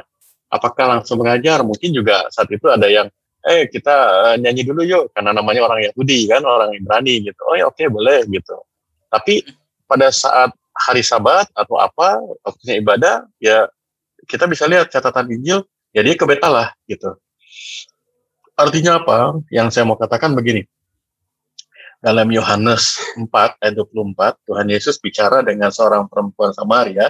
Perempuan Samaria bilang begini, kalau kami beribadah di gunung ini, di gunung itu, karena memang mereka ada tempat-tempat ibadah ya, bait Allah. Di Silo kah, di Samaria sendiri begitu. Rasanya kalau nggak ibadah di situ rasanya dosa gitu. Nah, Tuhan tidak Tuhan Yesus tidak menyanggah hal itu, tapi Tuhan Yesus mengajak untuk melihat pemahaman yang lebih dalam. Apa yang Tuhan Yesus katakan? Yesus bilang begini, e, sebenarnya kalau kita mau bicara ibadah, bukan soal tempatnya dulu gitu, tapi soal dengan siapa kita ketemu gitu. Makanya Yohanes 4 ayat 24 Tuhan kata, katakan begini, Allah itu roh. Karena itu sembahlah dia dalam roh dan kebenaran. Nah, kalimat ini harusnya menjadi kalimat kunci Untuk siapa? Untuk siapa pun yang beribadah, yang ke gereja, yang bergereja gitu. Baik itu pendetanya, baik itu penatua baik itu pemain musiknya, pemandu lagunya, operatornya, dan juga jemaatnya. Baik juga misalnya eh, gereja-gereja lain yang bikin eh, atau semua gereja yang bikin ibadah juga, mereka harus tahu bahwa dalam kapasitas saya beribadah atau saya menjadi pelayan ibadah, saya harus jumpa nih dengan Allah nih dalam roh dan kebenaran. Jadi bukan sayanya ketika saya sebagai pendeta menyiapkan khotbah, oh saya bikin semenarik mungkin. Lalu kemudian orang bilang, wah khotbahnya bagus Pak Pendeta. Bukan sayanya. Saya harus punya perjumpaan dulu dengan Tuhan. gitu. Nah ini poin penting yang harusnya dimiliki oleh siapa pun. Sehingga dengan dasar itu, baru kemudian kita masuk. Kita sekarang ada di mana nih? Oh kita ada di GPIB. GPIB ini uh, masuk dari uh, Protestan, asasnya Protestan, alirannya uh, Calvinis gitu. Yang ada ikutin dengan tradisinya orang Israel, ada empat rumpun dan lain sebagainya. Nah, empat rumpun itu sendiri punya pemahaman teologinya tuh bahwa sama seperti orang Israel masuk ke kemah suci, mereka nggak bisa langsung masuk. Mereka harus dibersihkan dulu. Nah, itu yang kemudian dirumuskan dengan doa pengakuan dosa. Nah, kenapa doa pengakuan dosanya itu uh, dirumuskan lalu dipandu supaya apa? Supaya uh, ya namanya ada keteraturan begitu. Kita ini sedang menghadap Tuhan nih gitu. Uh, tapi apa yang dibuat dengan keteraturan itu tidak membatasi atau tidak membuat orang yang secara pribadi dia punya pengakuan pribadi enggak gitu. Makanya kan kalau perhatikan di di tata ibadah kita tuh ada yang memang dipandu langsung sekian kalimat, ada yang ada heningnya cuma dikasih kesempatan. Sebenarnya udah bervariasi gitu. Intinya apa? Sebelum kita dijumpai oleh Tuhan, kita mengaku dosa. Kita dilayakkan dulu gitu. Nah setelah itu kita menerima firman. Jadi JPIB salah satu gereja yang mengikuti warisan teologi itu. Jadi eh, ini harus harus dipahami dengan baik gitu oleh banyak jemaat termasuk jemaat eh, para pemuda dan lain sebagainya. Kenapa? Karena yang empat rumpun itu itu merupakan eh, apa uh, bersumber dari tradisi Alkitab. Dari mulai orang Israel di padang gurun sampai kemudian Bait Allah dan seterusnya. Ada pemahamannya gitu. Sehingga kita tahu bahwa oh saya sedang beribadah pada Tuhan. Nah dengan pemahaman tadi uh, bahwa saya berjumpa dengan Tuhan dalam roh dan kebenaran menyembah Allah dalam roh dan kebenaran maka saya sebagai pelayan maupun saya sebagai yang beribadah saya tahu menempatkan diri nih ketika saya yang beribadah saya tidak melihat oh si pendetanya pendeta persan nih. Enggak gitu. Oh yang main musiknya nih si ini nih uh, Kak Bimo nih. Enggak gitu.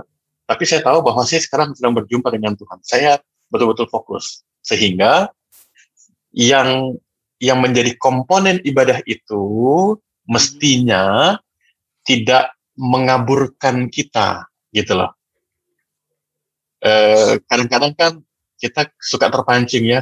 Tiba-tiba uh, misalnya ya kita ambil contoh di gereja kita ya. Tiba-tiba uh, yang main organisasi sudah oke okay, tapi karena kita punya pianonya itu ada touchnya yang apa tung gitu. Nah terus langsung yeah. dalam hati aduh ini gimana sih? Nah harusnya itu nggak perlu gitu. Kenapa? Karena kita sedang sedang berjumpa dengan Allah gitu. Nah suasana spiritual ini yang sering kali mohon maaf saya akui um, ya tidak semua ya tapi pada umumnya gereja Protestan itu kan lebih banyak bergerejanya itu dengan rasio, bukan dengan spiritnya gitu. Kalau misalnya nih uh, Kanope, Kak Yusa, Kejo, terus ibadah di hari Minggu gitu ya, terus waktu doa pengakuan dosa, tiba-tiba ada satu pemuda di antara kalian gitu ya, kalian uh, menunduk kepala, tutup mata, lipat tangan, terus yang satu enggak, yang satu dia buka tangan begini gitu, terus sambil meneteskan air mata bahkan sambil gitu pasti kalian buka mata Iya, saya akan benar benar bingung buka mata, kenapa gitu. Mereka saling buka mata terus kasih kode. Apa nih? Siapa dia? Kan gitu kan? Iya. Padahal harusnya nggak boleh gitu. Itulah ekspresi. Bahwa dalam ibadah itu ekspresi orang berjumpa dengan Tuhan gitu. Tapi bukan bukan juga karena ekspresi terus kemudian dia bertanya, oh Tuhan, ya nggak perlu juga gitu. Kenapa? Kata kuncinya tadi itu menyembah Allah dalam roh dan kebenaran gitu.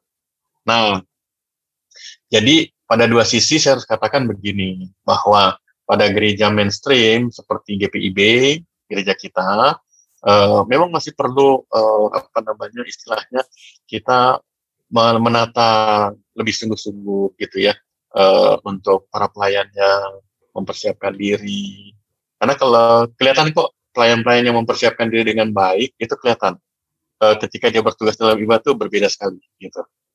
Nah kemudian yang kedua perlu juga untuk terus menerus uh, lakukan pembaruan gitu.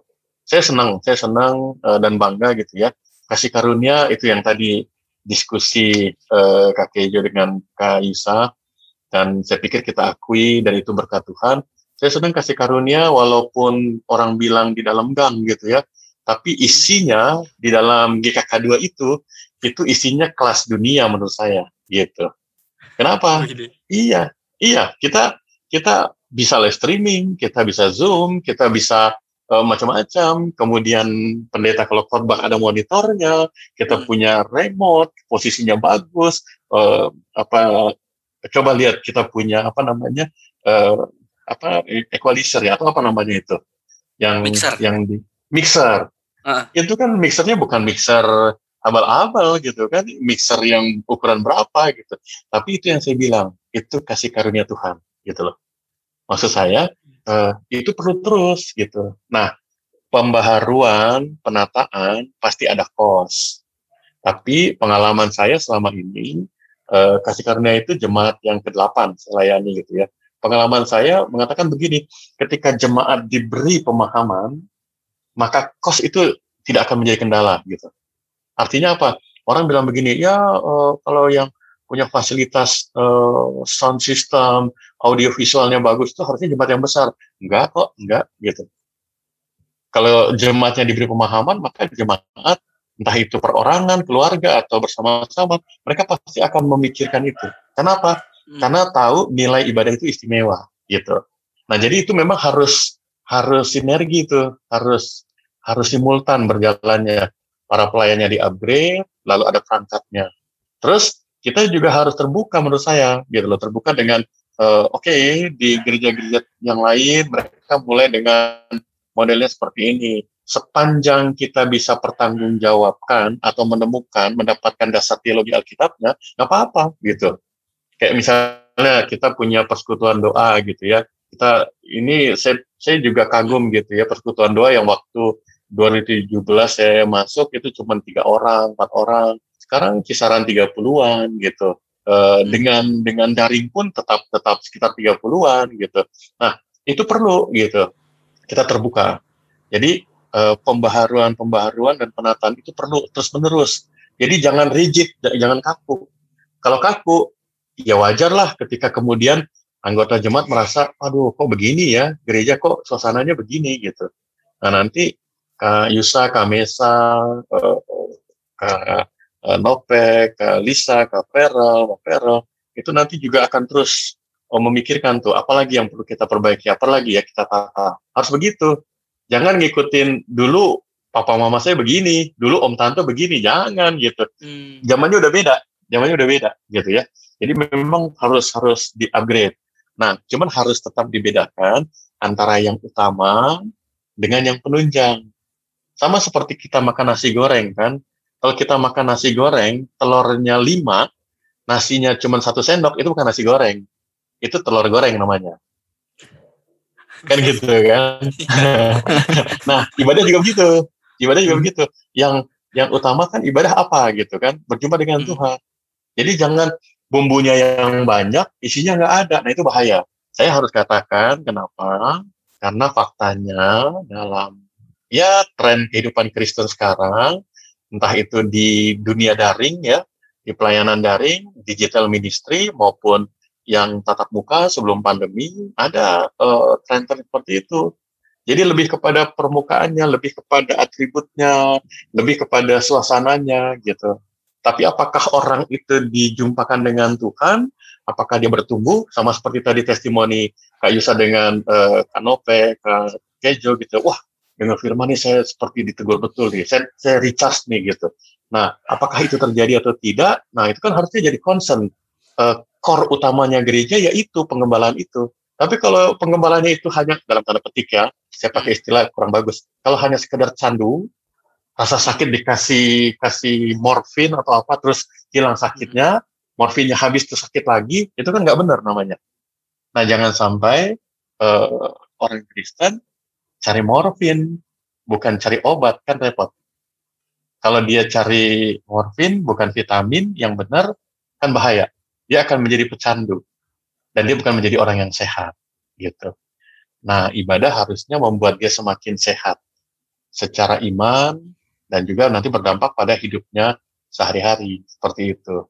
Nah, saya harus katakan uh, karena kita semua juga khususnya yang malam ini sama-sama uh, di podcast uh, bertugas, kita semua juga pelayanan. Ya, saya harus katakan begini bahwa teman-teman juga di pelayanan kita harus serius gitu, harus sungguh-sungguh, uh, betul-betul lihat jadwal. Oh, tugasnya di sini nih. Oh, lagunya apa nih? Saya harus betul, saya harus siapkan ini. Nah, uh, secara mental, secara iman saya harus persiapkan. Tuhan tolong saya ya, hari Minggu saya akan tugas nih gitu. Hmm. Karena hal kecil saja ketika kita dalam pelayanan itu akan menjadi besar. Dan yang yang kurang bagusnya adalah ketika yang kecil dan menjadi besar itu kemudian berdampaknya jadi tidak baik buat jemaat. Mereka akan bilang, wah gimana tuh, masa si Kak Mesa uh, jadi pemandu lagu dia pakai kaos t-shirt gitu, misalnya gitu ya. Hmm. Itu saja sudah pengaruh tuh, gitu ya saya juga pengaruh tuh. Oh, masa itu Kak Yusa nyanyi kayak tercekik orang suaranya. Nah, kayak gitu.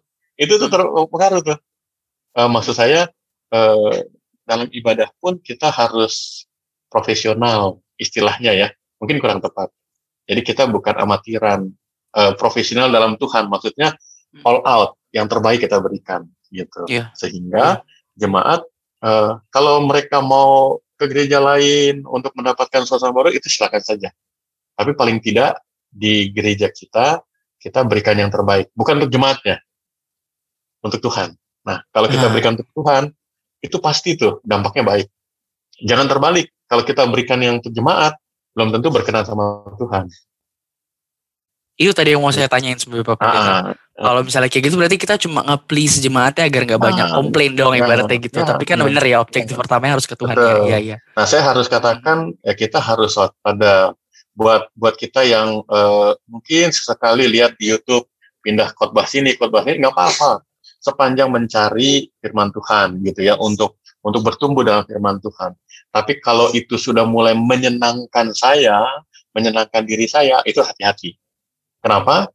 Karena tanda-tanda akhir zaman, wah ini nakut-nakutin ya, tapi itu kata Alkitab, tanda-tanda akhir zaman, orang lebih senang dengerin firman yang menyenangkan telinga. Nah, itu oh, kan iya. bahaya. Gitu iya, iya, iya, iya. Jangan. Kalau orang yang mau bertumbuh dalam firman, sama seperti kita ya, bertumbuh dari mulai bayi, anak, sampai remaja. Kita kan sama orang tua disuruh makan sayur. Saya yakin uh, kakek bisa Kalisa dengan Kanope waktu inget deh waktu anak-anak kamar main ya kan? Apalagi bisa. Ketahuan banget pasti orang stres gitu. Tapi kan kita makan gitu. Kenapa? Hmm. karena untuk kebaikan kita gitu. Tapi kalau untuk menyenangkan ya mungkin orang tua cuma kasih permen coklat segala macam. Tapi dampaknya apa? Nggak sehat kan? Gitu. Nah hidup ibadah juga seperti itu gitu. Bahwa harusnya kita makin sehat rohaninya, makin bertumbuh. Dan yang lebih penting buahnya adalah kita makin berkenan di hadapan Tuhan. Mm -mm. Begitu, Kak Kejo. Pak Pendeta mau nanya satu yang singkat aja. Kalau misalnya tadi kan Pak Pendeta udah bilang kita juga dari pelayannya sendiri harus mempersiapkan diri sebelum melayani. Terus dari gereja sendiri harus membuat pembaruan terus menerus terus menerus dan apa namanya lewatkan itu apa um, jangan jangan terus berpikir stigma kalau ah cuma jemaat besar doang yang uh, bisa bagus kita mah nggak bisa apa-apa. Misalnya gitu kan harus harus di harus dihilangkan lah kayak gitu. Lalu kita kita juga harus terbuka dan um, uh, eh, terus menerus menerima masukan yang ada. Dengan kita menjalankan tiga poin seperti ini nih sebagai gereja mainstream yaitu misalnya sebagai gereja GPIB nantinya ke depannya jemaat itu sendiri juga akan bertumbuh juga kan Pak Pendeta seiring dengan apa yang mereka dapatkan kan ya. Karena kan baik lagi gereja kan nggak cuma gedung dan fasilitas segala macam, tapi gereja kan juga orang-orangnya. Nah kita kan Betul. juga ingin orang-orangnya juga dewasa dalam iman gitu kan. Dengan Betul. dengan kita memberikan fasilitas itu di pertama, secara kan kita memang pelayan. Kalau memang pelayan juga kita memberikan yang terbaik, mau nggak mau Betul. orang yang dilayani juga upgrade, Hmm, upgrade gitu ya, Betul. gitu ya. Hmm. Oke oke oke oke. Jadi memang harus ada intros apa introspeksi ya. Artinya eh, saya mau bilang nih, saya sebagai pendeta dan juga buat Bapak Ibu Penatua Diaken, pelayan PAPT gitu ya. Eh, ya ki- dan juga eh, petugas ibadah lainnya, pemusik, pemandu lagu. Kita harus betul-betul eh, doing the best ya. Harus Hmm. terus doing and giving the best gitu. Nah, dan itu untuk Tuhan. Itu untuk Tuhan gitu ya. Nah, kalau itu kita lakukan, pasti akan berdampak. Oh, kalau untuk Tuhan aja itu kan pasti kan dia punya eh, apa eh, kriterianya kan tinggi gitu kan. Kalau untuk Tuhan udah diberikan yang terbaik, masa sih eh, orang yang beribadah akan bilang nggak bagus? Pasti enggak kan gitu. Iya. Nah, tapi kalau kita terbalik, pleasing people, nah itu bahaya Hmm. gitu. Karena kan jangankan 100 orang, lima orang aja kita pleasing, belum tentu lima-limanya suka gitu. Betul. Iya kan? Itu dia. Dan yang lebih bahaya lagi kalau misalnya Tuhan juga nggak suka, kan repot gitu. Iya iya iya Nah, benar jadi- benar. Jadi yang penting untuk intern kita nih, misalnya ya eh, terus meneruslah kita perbaiki diri gitu ya, kita tata, beri masukan. Makanya sebenarnya kalau dalam kehidupan bergereja GPIB ada itu yang namanya pertemuan warga sidi jemaat gitu ya. Di situ juga bisa tuh diberi masukan. Oh ya warga warga sidi bilang begini, Pak Pendeta atau Bapak Ibu Majelis gitu kok. eh, Bapak Ibu Majelis kalau eh, apa melayani ibadah kok sepertinya gimana ya gitu suka terlambat suka apa nah hal-hal seperti itu itu harus Hmm. didengar gitu harus didengar Dan memang udah ada wadahnya ya Pak Pendeta ya. betul betul Hmm. nah yang jadi catatan adalah seperti tadi misalnya kita aktif di gereja ah sorry di persekutuan persekutuan mahasiswa nah mestinya teman-teman yang aktif itu jangan langsung melihat bahwa wah eh, ya terus terang ya saya saya mau katakan terus terang kadang-kadang saya agak sebel gitu ya ketika dengar teman-teman pemuda mahasiswa yang aktif di persekutuan lalu kemudian ketika dia balik ke gereja dia bilang begini ah di gereja kita nggak bener nih. Waduh kayaknya sedih banget gitu. Kenapa? Eh, kalau kalau kita coba tracing dia punya track record gitu apa emang dia bertumbuh? Apa memang betul-betul dia sudah betul-betul masuk tune in di dalam ibadah pelayanan kita gitu? Kalau dia ternyata cuma datang mungkin sebulan sekali ibadah terus tidak aktif tidak ikuti tidak paham gitu. Terus kemudian dia aktif karena memang dia kuliah lalu dia kemudian karena rutin di sana dia dapatkan sesuatu yang baru sementara di sini belum didapatkan terus dia menilai rasanya kan nggak fair gitu. Maksud saya eh, mestinya ketika dia dapatkan yang baru ya dia sharing. Seperti tadi pertanyaan Kak Kejo ke Kak Yusa dengan Kak Nope dia sharing eh gimana ya kok gereja kita kelihatannya kaku ya nah nanti teman bilang kakunya di mana ya ini seperti ini nih kalau di persekutuan kan enggak gitu nah kalau ada dialog itu kan jadi nyambung tuh kenapa persekutuan harus dinamis pertama seperti tadi Kak Yusa bilang karena itu interdenominasi ada yang dari Protestan, ada yang Pentakosta, ada yang Katolik, ada yang Injili macam-macam. Kalau dia cuma satu model, yang beda-bedanya akan minggir kan gitu. Itu wadah di persekutuan secara umum. Nah itu harus dipahami gitu. Jangan eh, yang wadah secara umum ini terus kita masukkan ke gereja kita, terus menilai, wah repot gitu. Eh, yang paling kelihatan itu kan kalau misalnya eh, teman-teman mahasiswa, terus dia gereja asalnya HKBP. HKBP itu kan lebih ketat gitu, lebih kaku terus dia dari mahasiswa masuk gitu terus dia bilang wah KBP ini salah wah repot jangan jangan cepat mengambil kesimpulan harusnya dia share gitu kan di ya itu tadi ya kayak kayak Jo bilang di di gereja kita tuh sudah ada wadah-wadahnya. Kalau dia betul-betul beribadah bersekutu dan bergereja dia tahu nih di mahasiswa dia dapatkan hal yang baru. Sebagai pemuda dia ngomong nih sama pengurus pemuda. Atau dia ngomong dengan ketua tiganya nih dia dia dengar eh kasih tahu gitu. Gimana ya gitu. Sama seperti kita kan dikasih karunia. Eh, tahun lalu ngobrol-ngobrol datang si siapa dia kan Eki ngobrol sama Patrick eh Pendeta gimana ya? Kayaknya kita bagus nih bikin podcast ngobrol tuh di pastori oh ya oke gitu. Nyambung lagi pas eh, hari raya Idul Fitri kita makan-makan gitu ya di tempatnya Patrick Iya. ngobrol. Ya oke oke oke oke ayo kita bikin gitu. Jadi eh, ketika ngobrol dengan saya saya melihat dulu nih eh, apa sih tujuannya ya bikin podcast ini gitu kan. Nah, lalu landasannya apa tujuannya apa? Oh, oke bisa kita buat. Nah seperti itu. Jadi jangan langsung bilang, wah payah nih gereja kita nggak bisa bikin apa-apa, jangan gitu. Harusnya kalau ada dapat hal-hal yang baru, yang baik, ya coba di-share supaya Hmm. kita bangun gereja kita. Kira-kira begitu. Iya iya betul betul betul. Waduh terima kasih banyak Pak Pendeta nih masukannya seru juga nih malam hari ini nih. Nah eh, sobat hangat semua kebayangkan tadi seru banget kan banyak banget yang bisa kita dapetin dari eh, podcast hangat malam Jumat pada malam hari ini nih. Nah sebentar lagi kita mau juga mendengarkan sisi firman Tuhan nih karena nggak lengkap podcast hangat malam Jumat kalau tanpa penerangan firman Tuhan yang dibawakan oleh Bapak Pendeta Ruben Persang sendiri nih. Tetap di PHMJ podcast hangat malam Jumat.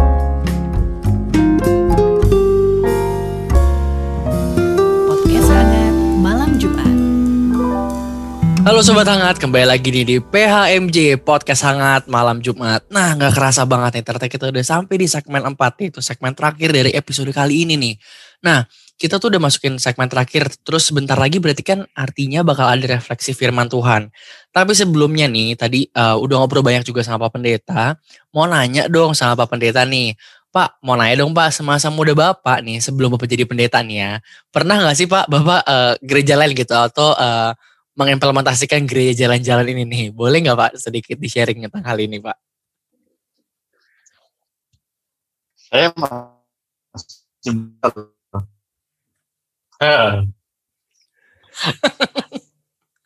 Eh, jadi bukan masa muda saja ya.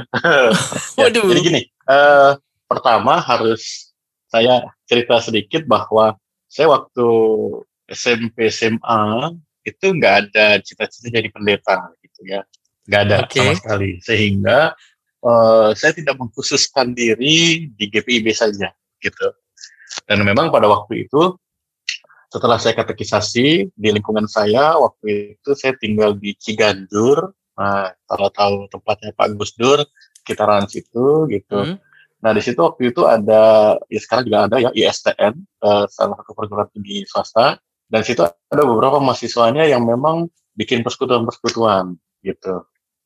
Lalu ada juga eh, beberapa keluarga Kristen di daerah Ciganjur juga yang memang berinisiatif bikin persekutuan. Jadi ada persekutuan yang orang-orang dewasa maupun persekutuan yang diinisiasi oleh mahasiswa.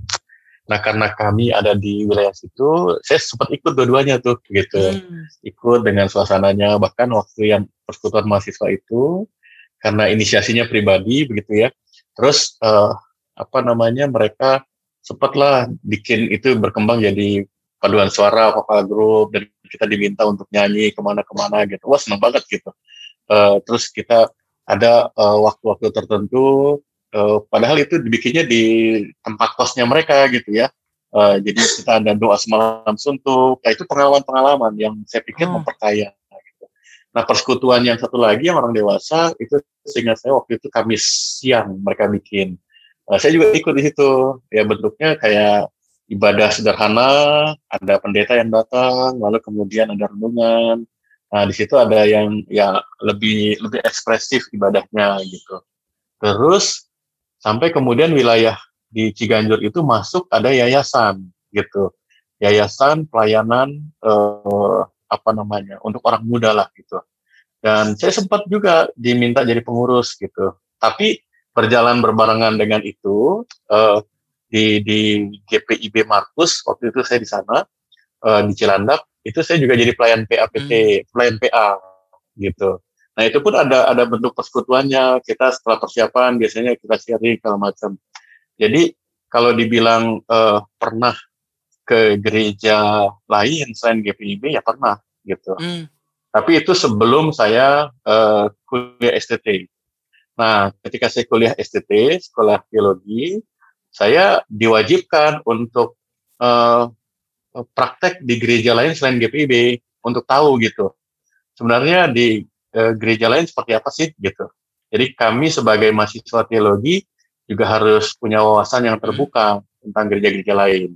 Termasuk juga kita pernah lakukan visitasi ke katedral Jakarta gitu ya, Hmm. untuk lihat isinya katedral itu seperti apa, dijelaskan gitu.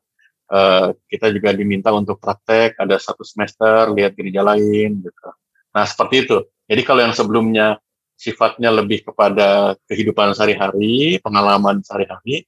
Kalau yang pas kuliah itu kebutuhan akademis gitu. Tapi yang saya mau katakan kedua-duanya memperkaya tuh, memperkaya warna spiritualitas saya gitu. Makanya waktu saya jadi pendeta GPIB, saya tetap terbuka ketika ada gereja-gereja lain yang selain GPIB meminta saya untuk berkhotbah gitu. Misalnya uh, gerejanya Yusufroni gitu ya. Uh, saya pernah berkhotbah di sana di Permata Hijau. Lalu juga gereja-gereja yang lain yang mungkin kita bilang tuh uh, apa namanya uh, gereja Betel, gereja Tiberias gitu. Saya pernah gitu jemaat-jemaat tertentu mereka minta. Uh, ya memang suasana ibadahnya ya dengan ibadah mereka tapi saya menyampaikan cara khotbahnya ya cara saya sebagai pendeta GPIB. Dan yang unik dan lucu gitu ya, pernah satu kali saya pimpin ibadah, terus ada yang hadir itu bilang begini, ini pendetanya dari GBI mana ya? Gitu.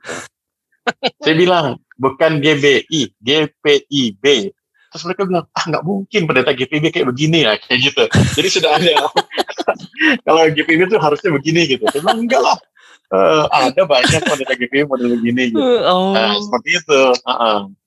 Gitu Kak Kejo. Hmm, kalau misalnya kayak gitu jadinya kita bisa tahu ternyata kita juga bisa dengan kehadirannya Pak Pendeta gitu di gereja lain itu bisa membuka mata orang-orang gereja lain juga ada loh GPIB pendeta kayak gini juga ya, bisa ya, loh ada gini, ya, gini gini ya. Hmm, oke oke oke oke oke oke hmm. nah Pak kalau misalnya mau nanya lagi nih ini kan pengalaman Bapak dulu nih ya nah kita tadi uh, cerita cerita bapak, bapak pengalaman masa hmm, pengalaman masa dulu. Nah sekarang nih Pak dengan kondisi yang sekarang ini, terus kita juga lagi ngangkat tentang gereja jalan-jalan. Kondisi hmm. sekarang ini maksud saya tuh lagi di pandemi, semua orang lagi di rumah, gitu kan? Semua orang lagi di rumah, nggak bisa ke mana-mana gitu kan? Nah, um, menurut bapak nih uh, tentang gereja jalan-jalan ini di masa pandemi ini gimana ya Pak? Karena kan mungkin banyak juga orang-orang yang pengen uh, memperkaya spiritualitasnya misalnya jadi ah coba ah jalan-jalan ke sini jalan ke sana misalnya gitu. Itu gimana nih Pak? Kalau menurut Bapak? Pertama, saya mau bilang begini, uh, pandemi ya dengan berbagai dampaknya ya, bahkan ya mohon maaf sebelumnya uh, ada banyak yang sakit, bahkan ada yang meninggal, ya tentu itu menjadi sebuah keprihatinan dan kesedihan buat kita gitu ya. Tapi saya mau katakan pandemi juga ternyata mengajar kepada kita bahwa ada kesempatan kita untuk slowing down. Slowing down dalam artian apa? disadari atau tidak, misalnya seperti gereja kita gitu ya, GPIB. Rasanya GPIB itu nggak ada hari tanpa kegiatan pelayanan. Mulai dari minggu ketemu minggu, kayaknya kegiatannya banyak banget gitu kan. Waktu saya tugas di Singapura, uh, gereja di sana, gereja Presbyterian Orchard bilang begini, Pak Pendeta, nanti hari Senin libur. Oh, Sinten sama gitu. Nanti hari Minggu Pak Pendeta nggak selalu khotbah ganti-gantian. Oh, sama gitu. Terus mereka bilang nanti Bapak Pendeta kalau misalnya tugas khotbah, Pak Pendeta dapat satu hari off untuk siapin khotbah. Langsung saya bilang, ah masa sih hanya untuk siapin khotbah satu khotbah hari Minggu tuh harus off? Yang bisa begitu Pak katanya supaya Bapak betul-betul mempersiapkan diri. Terus saya bilang, wah buat saya nggak usah lah. Saya bilang, kenapa Pak? Soalnya saya pendeta GPIB nih. Pendeta GPIB dari minggu ketemu minggu ya oke-oke aja saya bilang gitu. Agak sombong sedikit gitu ya. Tapi kemudian secara menentukan, oh ternyata benar juga ya uh, maksud saya gini, ya, pandemi mengajar kita untuk slowing down, untuk bukan orientasi kegiatan. Uh, ya ini sebagai sebuah koreksi juga gitu ya. teman teman-teman juga boleh punya pandangan. Uh, disadari atau tidak, kenapa sih uh, banyak warga jemaat yang kemudian merasa resah, lalu kemudian merasa tidak nyaman. Karena disadari atau tidak, kadang-kadang kita bergereja itu orientasinya kegiatan. Pokoknya minggu harus ada kegiatan ini sampai nanti ketemu minggu lagi. Tanpa sadar, orang-orangnya kan itu juga kan jemaat kita juga gitu. Terus produknya apa? Akhirnya karena begitu banyak kegiatan, kita akhirnya tidak mempersiapkan tugas pelayanan kita itu dengan maksimal. Contoh nih, misalnya eh, eh, Kak Mesa misalnya nih, Kak Mesa dia koordinator podcast juga, dia pelayan PA juga, dia pemandu lagu juga, uh, ya macam-macam gitu. Ketika satu hari minggu dia ditugaskan tiga-tiganya, kan sakit perut juga dia gitu kan. Nah, seperti itu gitu. nah tanpa sadar kita tidak tidak punya strategi untuk uh, uh, talent poolingnya kita itu. Gitu. Ini penting gitu. Kalau kita orientasi kegiatan, akhirnya jemaat jadi lelah. Uh, dengan kegiatan. minggu ini ada latihan paduan suara segala macam. Nah, situasi pandemi mengajar kita untuk slowing down, untuk kemudian memilah-milah gitu ya. Kemudian kita memaknai, oh ternyata ibadah itu penting. Mohon maaf nih, mungkin tidak semua kita, tapi saya mau katakan begini. Dari sebelum pandemi, kita semua kegiatan kita ikuti. Karena begitu banyak, mohon maaf, kadang-kadang ada di antara kita yang tidak menikmati lagi. Yang penting saya ada di situ. Gitu. Nah dengan situasi pandemi, kita kan sekarang selektif kegiatan kita. Nah akhirnya kita bisa menghargai kegiatan yang kita lakukan apalagi dengan suasana daring gitu ya. Jadi uh, dengan dengan situasi pandemi ini, menurut saya uh, kita dapat kesempatan untuk kembali menghayati makna penting kenapa saya bergereja, kenapa saya beribadah gitu. Nah, mestinya sih harapannya ketika kita fokus dengan misalnya dikasih karunia gitu ya, kita ikut ibadah live streaming gitu kita betul-betul di rumah walaupun pendeta nggak lihat dari GKK 2 tapi di rumah kita siapkan. Uh, setengah sembilan kita sudah siap di ruangan yang memang misalnya ruang tamu atau apa seperti kita beribadah di gereja gitu. Jangan kita buka handphone ikut live streaming terus sambil tiduran gitu. Nah, itu nggak benar tuh gitu. Uh, kan kita bukan menonton ibadah tapi kita beribadah gitu Nah, itu itu penting supaya kita sama-sama tahu oh ini ada kesempatan kita beribadah.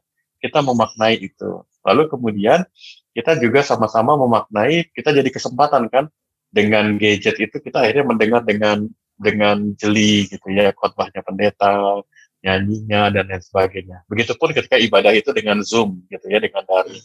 Kita juga semakin memaknai oh betapa mahal ya pertemuan-pertemuan kita ini. Nah, kalau itu saja dilakukan dengan sungguh-sungguh, rasanya sih nggak kurang ya gitu. Itu itu yang pertama. Hmm. Tapi kalau misalnya kita masih punya waktu gitu ya, paginya ya kita, saya saya nggak bicara keluar GPB dulu nih. Paginya kita ikutin program yang namanya Morning Call GPB. Nah, Morning Call GPB itu di YouTube ada tuh. Hmm. Yaitu para pendeta GPIB yang ada di pos Pelkes yang kasih renungan. Wah, itu seru tuh. Jadi kalau teman-teman pemuda juga ikutin, itu jam 5, itu lihat tuh, misalnya ada pendeta Mora di sana, pendeta Arin di sana, pendeta Anece, itu mereka dijadwal tuh. Nah, mereka akan berkhotbah, mau renungan, singkat, sederhana, dengan latar belakang postal case mereka. Wah, itu seru gitu. Kita buka dengan itu pagi itu udah udah udah bagus gitu kan. Kemudian uh, di radio digitalnya GPIB juga ada gitu. Jadi bisa bisa apa namanya uh, download di Play Store ada radio GPIB. Itu ada tuh satu harian gitu ya. Ada lagu-lagu, ada informasi. Khususnya sekarang dengan COVID ada informasi tentang COVID. Lalu ada renungannya. Ibu Ibu Shirley Van Houten pernah ngisi di situ gitu. Uh, Penato Pak Giri juga pernah ngisi di situ. Nah itu bagus tuh. Jadi saudara bisa dengerin gitu ya uh, radio GPIB. Malamnya kita tuh ada juga yang namanya night call night call itu biasanya pendeta-pendeta yang bukan di pospelkes gitu. Nah, itu kita juga dengerin. Itu itu saja udah lumayan. Kalau masih ada waktu lagi karena kita di rumah gitu, ya kita carilah untuk misalnya uh, apa namanya konten konten-konten YouTube yang memang menjadi sebuah proses pembelajaran. Dan pesan saya sih, jangan cari pendeta yang terkenal. Oh maaf, jangan cari pembawa yang terkenal, jangan gitu tapi carilah pengajarannya apa gitu. Hmm. Nah, kemudian ya cari benar-benar sebanyak-banyaknya. Misalnya, oh saya lagi mau cari tahu tentang persepuluhan. Ketik aja tuh di Google Search-nya itu ya, atau di YouTube Search-nya persepuluhan, nanti muncullah beberapa video gitu. Nah, kalau ada waktu ya bisa lihat di seperti itu. Nah, kalau untuk hari Minggu, hari Minggu ya tadi saya bilang uh, dengan live streaming sebenarnya cukup. Kenapa? Karena ketika firman yang didengar itu kan harusnya diendapkan dulu. Hmm. Gitu. Jadi kita tidak seperti nonton misalnya acara infotainment ya. Oh ada berita ini nih, nanti kita cari channel yang lain. Tadi sebenarnya sama gitu. Kita cari channel yang lain gitu. Pastinya sih kalau mendengar firman nggak seperti itu gitu. Tapi kalau memang kita tertarik dan punya waktu banyak, boleh aja sih hari Minggu kita setelah ibadah kita live streaming di kasih karunia, terus ah saya masih ada waktu nih, saya lihat lagi uh, gereja yang lain nih jam segini ada juga live streamingnya nggak apa-apa gitu. Tapi ingat untuk apa kita ikut, untuk apa kita tujuannya uh, browsing dan ikut uh, di acara itu ibadah itu gitu. Kalau hanya untuk nyeneng-nyenengin diri atau hanya untuk ngisi waktu, sebaiknya jangan gitu. Tapi kalau ingin memperkaya, menambah wawasan, bertumbuh dalam firman, oke okay, gitu. Uh, pandemi, saya pikir menjadi sebuah kesempatan buat kita ya untuk semakin bertumbuh gitu. Sekarang itu dikenal ada yang namanya liquid church. Liquid church itu gereja cair.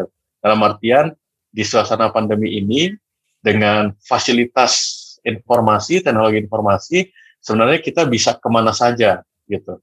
Jangankan yang di Indonesia, kita bisa bisa browsing dan ikuti ibadah live streaming dari gereja di Amerika, di Korea dan lain sebagainya. Itu yang namanya liquid church gitu. Tapi kembali kepada hal yang paling mendasar, tujuannya apa gitu.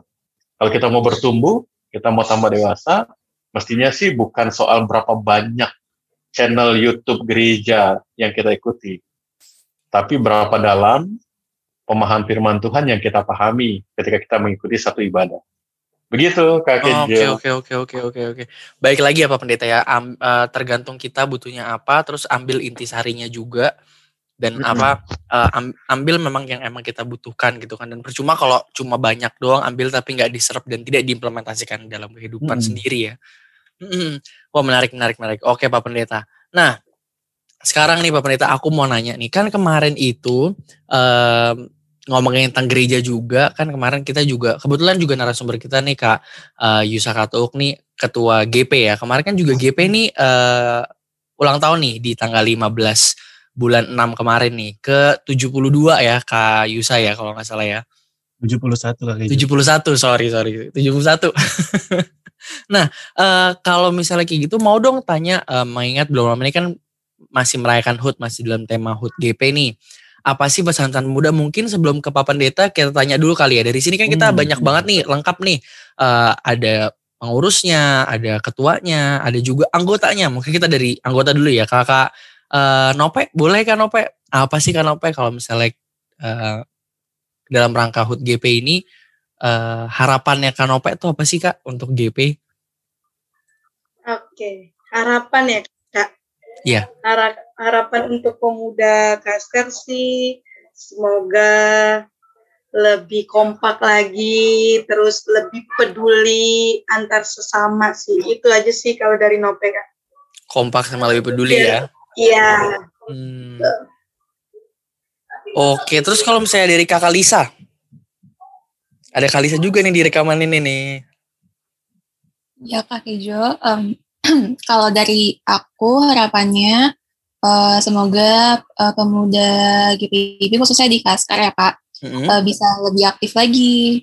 Gak, jadi kayak orangnya nggak itu itu aja gitu Kak. Oh. hmm.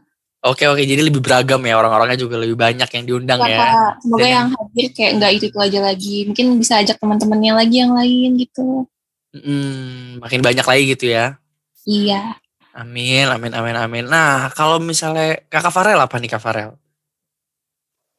Uh, kalau dari aku sih ya yang penting uh, lebih banyak lagi untuk berkarya di ladang Tuhan uh, mulai dari uh, menyebarkan kreativitas-kreativitas. Kan pemuda-pemudi ini pasti banyak inovasinya. Lalu juga uh, makin banyak lagi yang aktif biar orang-orangnya nggak itu itu aja. Kalau itu sih harapanku sih kak Hmm, oke oke oke. Jadi makin banyak berkarya di ladang Tuhan. Terus yuk uh, masukin inovasi-inovasi pemuda nih gitu ya. Iya kak. Wah seru-seru. Kalau misalnya kakak Mesak, apa nih kak Mesak?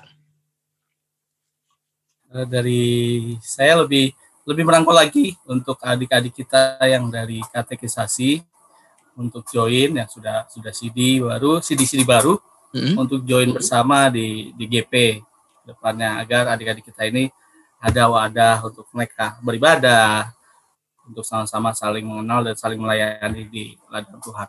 Itu sih. Wah, luar biasa. Jadi lebih merangkul lagi ya untuk adik-adik katekisasi ya. Jadi makin banyak lagi nih orang-orang GP yang bakal masuk dan bakal aktif lagi di kita gitu ya. Nah, sampailah kita kepada sang ketua nih. Bagaimana Bapak Yusa? Gimana nih Kak Yusa?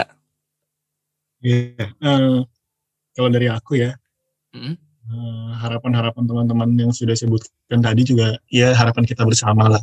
Kalau dari aku mengutip tema HUT GP tahun ini, GP GPIB berkarya tanpa batas. Mm-mm. Harapannya sih teman-teman GP, terkhusus di GP Bekasi Karunia bisa terus berkarya, membangun persekutuan pelayanan-pelayanan di gereja kita GP Bekasi Karunia nih eh, aku bersyukur banget punya teman-teman yang bersedia melayani biarpun nggak di GP di podcast ini isinya teman-teman pemuda semua. Pak Pendeta juga yang di sini juga pernah muda Pak. Pemuda juga ya pemuda pemuda alumni pemuda Pak. Jadi yang yang bertugas di podcast ini banyak kan teman-teman pemuda terus ada BTS juga ada Kak Patrick juga di yang eh, mengurusi dari pemuda. Iya. teman-teman multimedia juga kebanyakan dari pemuda. Yang aku syukuri sih eh, masih adalah yang yang bisa dilihat bahwa pemuda GP GP eh, GPIB Kasih Karunia masih ada di tonggak-tonggak pelayanan saat yang saat ini sedang berjalan gitu terlebih eh, tema pelayanan pada tahun ini kan digital ministry ya dan itu Mm. benar-benar butuh peran pemuda gitu kalau kita eh, serahkan ke om-om tante yang mungkin sudah berbeda zamannya tentang teknologi mungkin ada beberapa yang memang tahu cuman ketika diarahkan ke pemuda akan lebih maksimal gitu kalau menurutku. Jadi ya memang yang saat ini dibutuhkan adalah karya dari teman-teman pemuda untuk menopang pelayanan kita khusus di GPB Karunia terkait digital ministry. Jadi teman-teman yang eh, saat ini mendengarkan sobat hangat yang mendengarkan teman-teman muda teruslah berkarya di mana pun teman-teman ditempatkan. Terkhusus kalau memang teman-teman terpanggil untuk melayani di GPB Kasih Karunia eh, jawab panggilan itu dengan sepenuh hati apa pun saat ini yang teman-teman lakukan pelayanan di mana pun kakak-kakak pelayan PA, PAPT yang termasuk juga ke dalam pemuda Hmm. eh, teruslah berkarya teman-teman yang eh, tergabung di Satgas krisis center saat ini teman-teman muda terus jadi penopang Em, ya harapanku juga teman-teman yang sudah melayani yuk kalau ada ibadah GP kalau memang waktunya kosong kita sama-sama diisi juga di ibadah GP gitu. Eh, terlepas dari ada ibadah minggu wadah kita untuk pemuda juga ada di ibadah GP kalau memang tadi teman-teman kita sudah banyak eh, apa diskusi tentang gereja jalan-jalan mungkin teman-teman ada yang tahu ibadah pemuda di gereja lain bentuknya kayak gini gitu. Atau mungkin teman-teman yang merindukan bahwa oh GP kita bisa kayak lebih kayak gini nih gitu.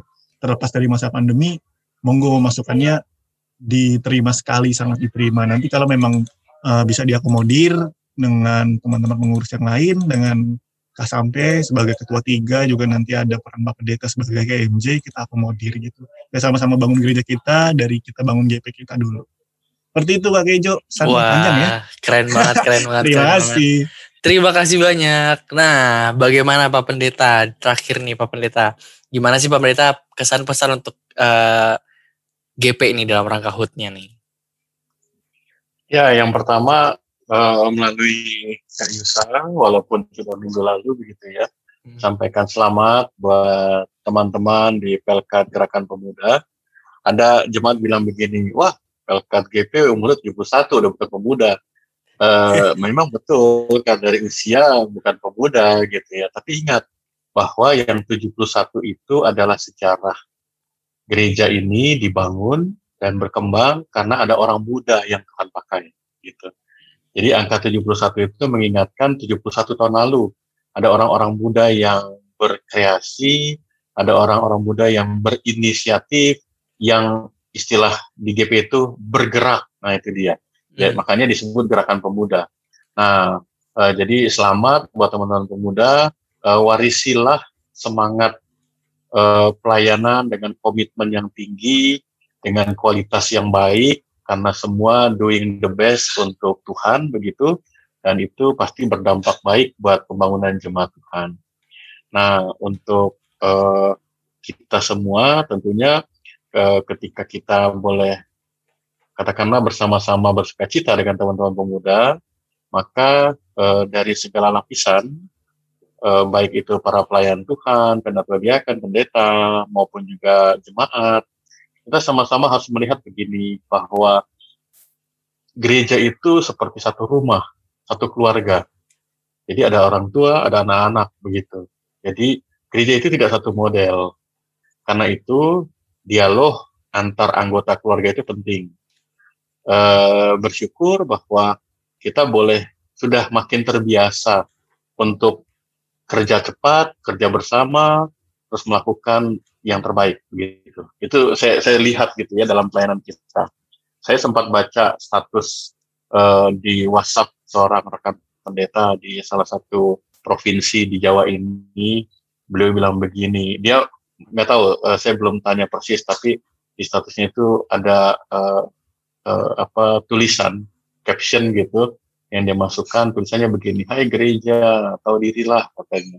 Masa setiap hari live streaming, kasihan tim tim tim teknisnya itu mereka bisa terpapar gitu.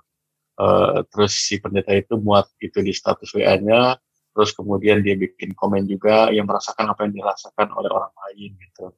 Saya belum sempat konfirmasi dan tanya, tapi mm-hmm. dalam perenungan saya pikir begini, wah bersyukur banget ya dengan kasih karunia gitu. Kenapa? Karena beberapa minggu lalu kita di situasi ppkm darurat uh, ada ketentuan pertama bahwa gereja tidak boleh dibuka gitu. Hmm. Nah, kalau untuk Zoom meeting kita udah biasa. Tapi untuk live streaming bagaimana ceritanya gitu? Kami malah di PHM sempat rapat dan mencermati secara detail sampai kata per kata kita cermati. Ini ada ada konsekuensi hukumnya enggak ya? Akhirnya sampai pada kesepakat ke, ke, ke kesepahaman bahwa oh karena ketentuannya katakan gedung gereja tidak boleh dibuka, berarti apa pun kegiatan nggak bisa dilakukan. Lalu konsekuensinya buat kita apa? Live streaming bagaimana gitu. Nah sambil mendapatkan konfirmasi dari Pak Lurah sebagai pemerintah setempat, kita juga udah mempersiapkan skenario untuk live streaming bukan di GKK 2. Wah saya tuh kagum, kagum banget. Hmm. Kenapa? Karena eh, pas hari Rabunya, berapa minggu lalu itu uh, Pak Lurah katakan memang tidak bisa gitu. Sekarang nih PKM-nya darurat katanya gitu. Jadi tolonglah mengerti. Oke. Okay. Lalu kemudian diupdate oleh Ketua dua Pak Penatua KPU ke teman-teman PHM. Lalu PHM bicarakan. Lalu kemudian Ketua lima Pak Zulkarnain Samosir dibantu Pak Sekretaris. Lalu koordinasi dengan tim media. Singkat cerita, tim media yang orang-orang muda yang tadi disebut oleh Kak Yusa itu kemudian memindahkan perangkatnya ke ruang Paulus yang bukan gedung gereja kan gitu kan? Artinya secara ketentuan kita memenuhi itu. Tapi secara secara ibadah kita tetap jalan. Wah itu kan luar biasa itu. Itu luar biasa. Nah terus seperti kita juga nih ketika kita melakukan rekaman podcast beberapa kali kan kita juga ada podcast narasumber kita di luar Tarung Serat gitu apa yang kita lakukan kita rekam dengan apa namanya dengan Zoom sekarang kita rekam karena kondisi ppkm darurat, kita pakai zoom di rumah masing-masing. Hmm. Uh, ya saya bersyukur sekali lagi. Kenapa? Karena kita teman-teman pemuda tanggap dan cepat gitu. Di jemaat lain itu jadi persoalan. Wah harus di gereja, nggak bisa di rumah dan seterusnya. Lalu kemudian ada dampak yang lain. Nah, maksud saya eh, semangat seperti inilah yang harus terus dipelihara oleh teman-teman pemuda gitu. Jadi kalau kita memberi hati kepada Tuhan untuk kegiatan apa pun pelayanan di gereja, maka pasti kita bisa memberikan yang terbaik. Tapi kalau kita bukan mulai dengan memberi hati kepada Tuhan, nah itu bahaya tuh. Kita akan hitung menghitung, kita mungkin akan terbentur dengan oh harus begini harus begitu, uh, kita mungkin akan membuat satu juta satu alasan kan begitu. Nah, itu hal yang mendasar gitu. Nah, karena itu dengan istilah tadi saya bilang memberi hati, sebenarnya itu juga Kak Kejo yang menjadi hmm. pemahaman dasar ketika dibilang pembahasan kita gereja jalan-jalan, sebenarnya apa sih yang dilakukan di sana? Tadi sudah iya. kita bahas. Ketika saya pergi ke gereja Bethel atau gereja Pentakosta atau gereja yang lain, pasti saya ke sana itu ikut ibadahnya kan, gitu. Iya. Nah kembali kepada main main pembahasan kita, pembahasan utama kita, kalau gitu ibadah itu apa sih, gitu. Nah kalimat saya tadi bilang memberi hati, sebenarnya itu juga dari makna ibadah.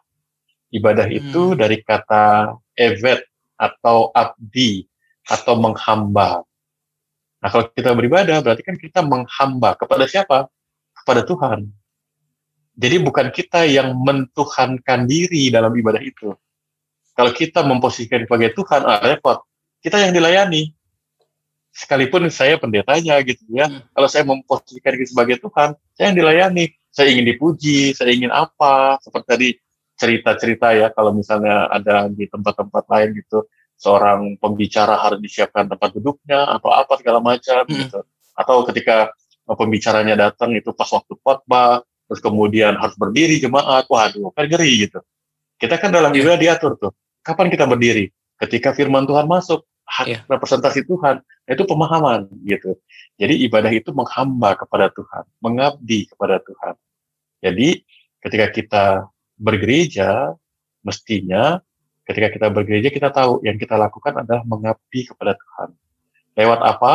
Lewat kegiatan ibadah kita, lewat kegiatan pelayanan-pelayanan. Kalau itu kita tempatkan dengan benar, maka kita akan terus-menerus tuh menata, memperbaiki, mengembangkan, terus gitu. Sehingga apa? Sehingga akhirnya eh, kehidupan bergereja, bukan ke gereja ya, kehidupan bergereja kita tuh akan kaya, dan akan akan apa ya akan sangat kreatif, akan dinamis begitu. Nah, itu juga yang kemudian kalau saya boleh kutip eh, kata-kata uh, Rasul Paulus dalam Roma 12 hmm. ayat 1 sampai 2 di situ dikatakan uh, persembahkanlah tubuhmu sebagai persembahan yang hidup. Nah, tubuh yang dipakai oleh Paulus dalam bahasa aslinya bukan tubuh daging, tapi tubuh dalam arti hidup gitu.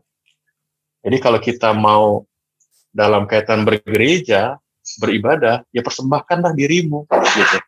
Sebagai persembahan yang mana? Persembahan yang kudus. Artinya apa? Bukan misi saya, bukan kepentingan saya, tapi misi Tuhan hmm. gitu. Ketika saya bergereja, ketika saya ikut dalam pelayanan, misinya misi siapa? Misi Tuhan, bukan misi saya, kepentingan saya. Nah, kalau sudah kepentingan saya itu udah bukan bukan beribadah namanya gitu. Hmm. Nah, terus bukan hanya yang kudus, yang berkenan pada Tuhan. Jadi itu tadi ya bukan pleasing people gitu, tapi kita worship God gitu kan kita yeah. menyembah Dia gitu. Itu itu kata-kata kunci yang penting gitu. Sehingga apa? Sehingga kalau kita gali dasar-dasar itu sebenarnya ketika kita masing-masing nih komponen atau anggota keluarga kasih karunia jemaat kita ini atau di jemaat lain masing-masing anggota keluarganya menggali semua talentanya lalu memadukannya menjadi sebuah persembahan yang hidup, oh itu luar biasa gitu luar biasa. Hmm. Dan saya lihat di kasih karunia khususnya hal itu bisa terjadi gitu. Kita dengan koordinasi lewat WA bikin ini, bikin ini, bikin ini, oke jadi gitu. Nah kenapa? Karena salah satunya saya pikir karena kita mau memberi diri. Seperti yang tadi Kak Yusa ya. singgung ya, bahwa yang bersyukur sekarang ini banyak teman-teman pemuda yang mengambil bagian dalam banyak pelayanan di gereja kita gitu. Dan kalau sudah di situ pesan saya ya kita harus terus di-upgrade terus kita upgrade nih plan PRP saya juga begitu kita upgrade nih apalagi apalagi ya. Jangan sampai kita ketinggalan zaman gitu. Jangan sampai kita dihindari oleh jemaat. Jangan sampai kita tidak tidak menjadi tidak mempunyai daya tarik gitu. Tapi sekali lagi yang kita lakukan upgradingnya itu adalah karena ingin persembahkan yang terbaik sama Tuhan. Tuhan. Kalau itu kita lakukan pasti yang lain mengikuti nih gitu. Begitu. Iya. Kejo. Luar biasa Pak Pendeta. Nah, Pak Pendeta mau dong dengar firman uh, Tuhan atau renungan sedikit lagi untuk yang menutup kita sekalian pada uh, episode kali ini nih Pak Pendeta. Oke. Okay. Uh, eh, dari beberapa ayat yang tadi saya kutip, ada satu hmm. ayat yang uh, saya pikir ini juga boleh menjadi inspirasi kita ya ketika kita hmm. bicara tentang uh, fenomena tentang gereja jalan-jalan begitu uh, saya kutip dari Mazmur pasal 51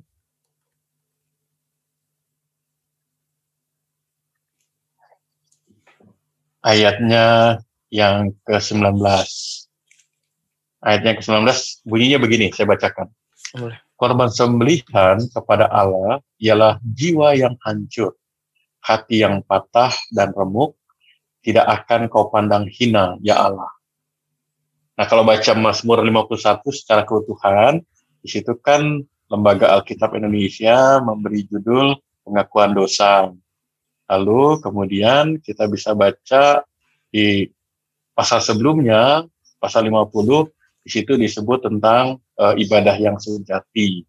Nah, itu dua pasal yang berkaitan erat begitu. Uh, di di apa namanya di pasal 50 di situ dibilang bahwa yang dipersembahkan itu khususnya pasal 50 ayat 23 siapa yang mempersembahkan syukur sebagai korban ia memuliakan aku. Saya pikir itu standar ya kita ngerti itu ya. Itu biasa tuh ritual. Tapi anak kalimat berikutnya katakan begini, siapa yang jujur jalannya, keselamatan yang dari Allah akan kuperlihatkan kepadanya. Artinya apa? Artinya bahwa ketika kita bergereja, di dalamnya kita lakukan ibadah, maka ibadah itu harusnya adalah sebuah bentuk persembahan syukur kita yang sungguh-sungguh. Jadi bukan terjebak pada rutinitas, bukan menjadi kebiasaan, tapi harusnya itu menjadi kualitas iman kita, dan itu bentuk kerinduan kita. Itu akan beda. Itu akan beda. Jadi uh, nggak lihat tempatnya gitu ya maksudnya oh kalau kita ibadah di mall kita ibadah di tengah kota itu kayaknya lebih apa gitu. Enggak. E, dikasih karunia pun yang masuk dalam gang kalau kita tahu bahwa ibadah kita adalah sebuah bentuk kualitas iman hmm. kita dan kita lakukan dengan kerinduan wah ibadah itu akan menjadi apa ya satu suasana yang hidup kita merasakan kehadiran Tuhan gitu. Nah di uh, pasal 51 19 itu situ dikatakan bahwa uh, sebenarnya bukan soal persembahan sembelihan kata Tuhan. Tuhan melihat kedalaman hati kita gitu. Jadi ketika kita bergereja, di dalamnya kita beribadah, maka ingat kita mau mendekat hati kita dengan hati Tuhan. Nah, kalau sudah dari hati ke hati, mestinya kita merasakan tuh yang namanya damai. Sama lah seperti teman-teman hmm. pemuda ya, ketika hatinya sudah dekat dengan pasangannya, kekasih, itu kan rasanya gimana gitu ya. Kan rasanya damai banget gitu kan. Uh, kan gitu kan.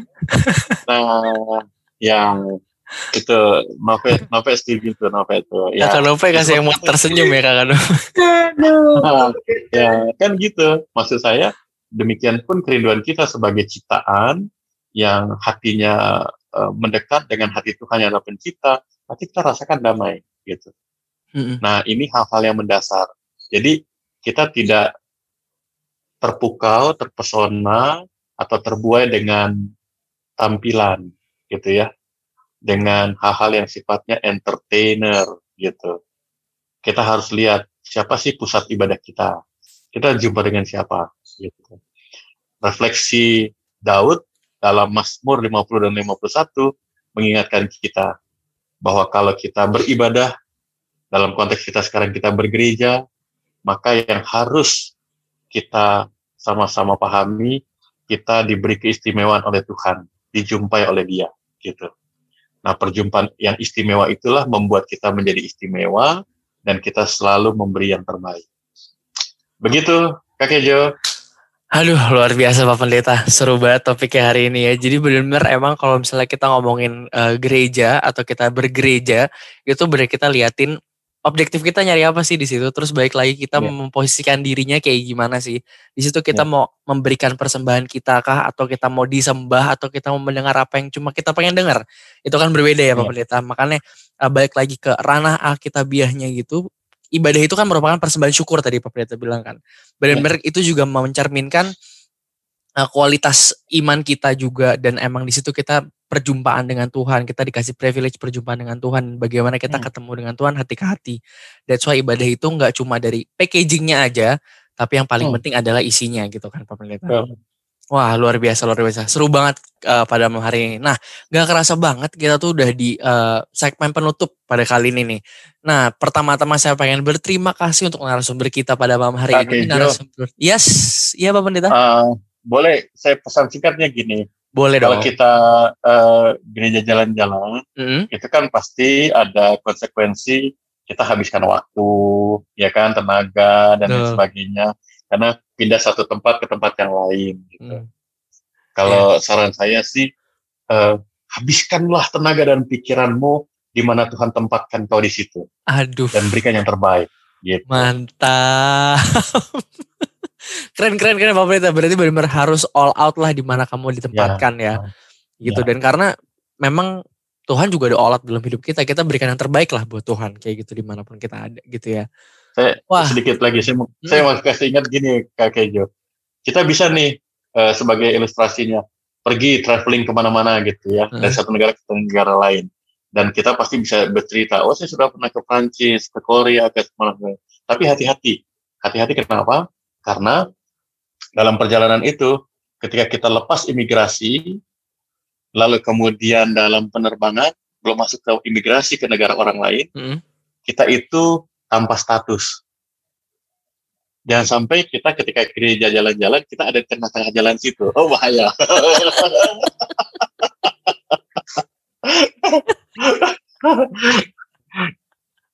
Bingung Gitu. status di sebelah mana ya. Aduh, oke oke. Terima kasih banyak, terima kasih banyak Pak Pendeta. Wah banyak banget ya pesan-pesan yang kita dapetin pada malam hari ini ya. Puji Tuhan banget. Jadi banyak banget yang kita juga bisa dapetin. Nah, baik lagi kita berterima kasih banget untuk narasumber kita pada malam hari ini. Udah pernah cerita tentang sharing juga tentang eh, pengalaman imannya. Eh, ternyata nggak cuma kakak eh, Yusa aja yang saya tarik buat jadi narasumber. Makasih banyak Kak Yus- Kak Yusa sebelumnya Kak narasumber utama kita. Thank you Thank you untuk Kak Yusa. pelayanannya. Thank you. Terima, Terima kasih kasih. juga Ya, eh, kasih. untuk eh, narasumber dadakan kita tadi Kakak Nope yang tadi saya tanya-tanya. Terima kasih juga ya Kak Nope ya. Nah, eh, terima kasih juga untuk yang lain teman-teman semua. Eh, Di sini ada Kakak Mesak juga, ada eh, Kakak Farel, ada Kakak Lisa dan terima kasih juga untuk Pak Pendeta Ruben. Terima kasih banyak untuk eh, waktunya untuk malam hari ini yang eh, kita dapat eh, perbincangan seru banget pada malam hari ini kayak gitu. Terima Berkualitas kasih juga buat Kak malam- Kejo. Wah, Iya, thank you. host malam kita. Terima kasih Kak Kejo. Terima kasih. Oke, eh, tetap melayani teman-teman di mana pun kita berada dan di mana pun kita ditempatkan melayani harus dengan sepenuh hati dan jangan lupa dengan kondisi seperti ini ingat selalu eh, Tuhan selalu beserta kita semua dan patuhi protokol demi menyelamatkan diri kita dan diri sesama. Saya Kevin Jonathan bersama rekan-rekan saya di sini ada Farel, ada Mesak, ada El- eh, ada Lisa, ada Nope. Kita pamit sampai ketemu di episode selanjutnya tetap di podcast hangat malam Malam Jumat. Yeay. Terima kasih. Terima kasih. Selamat malam. Malam.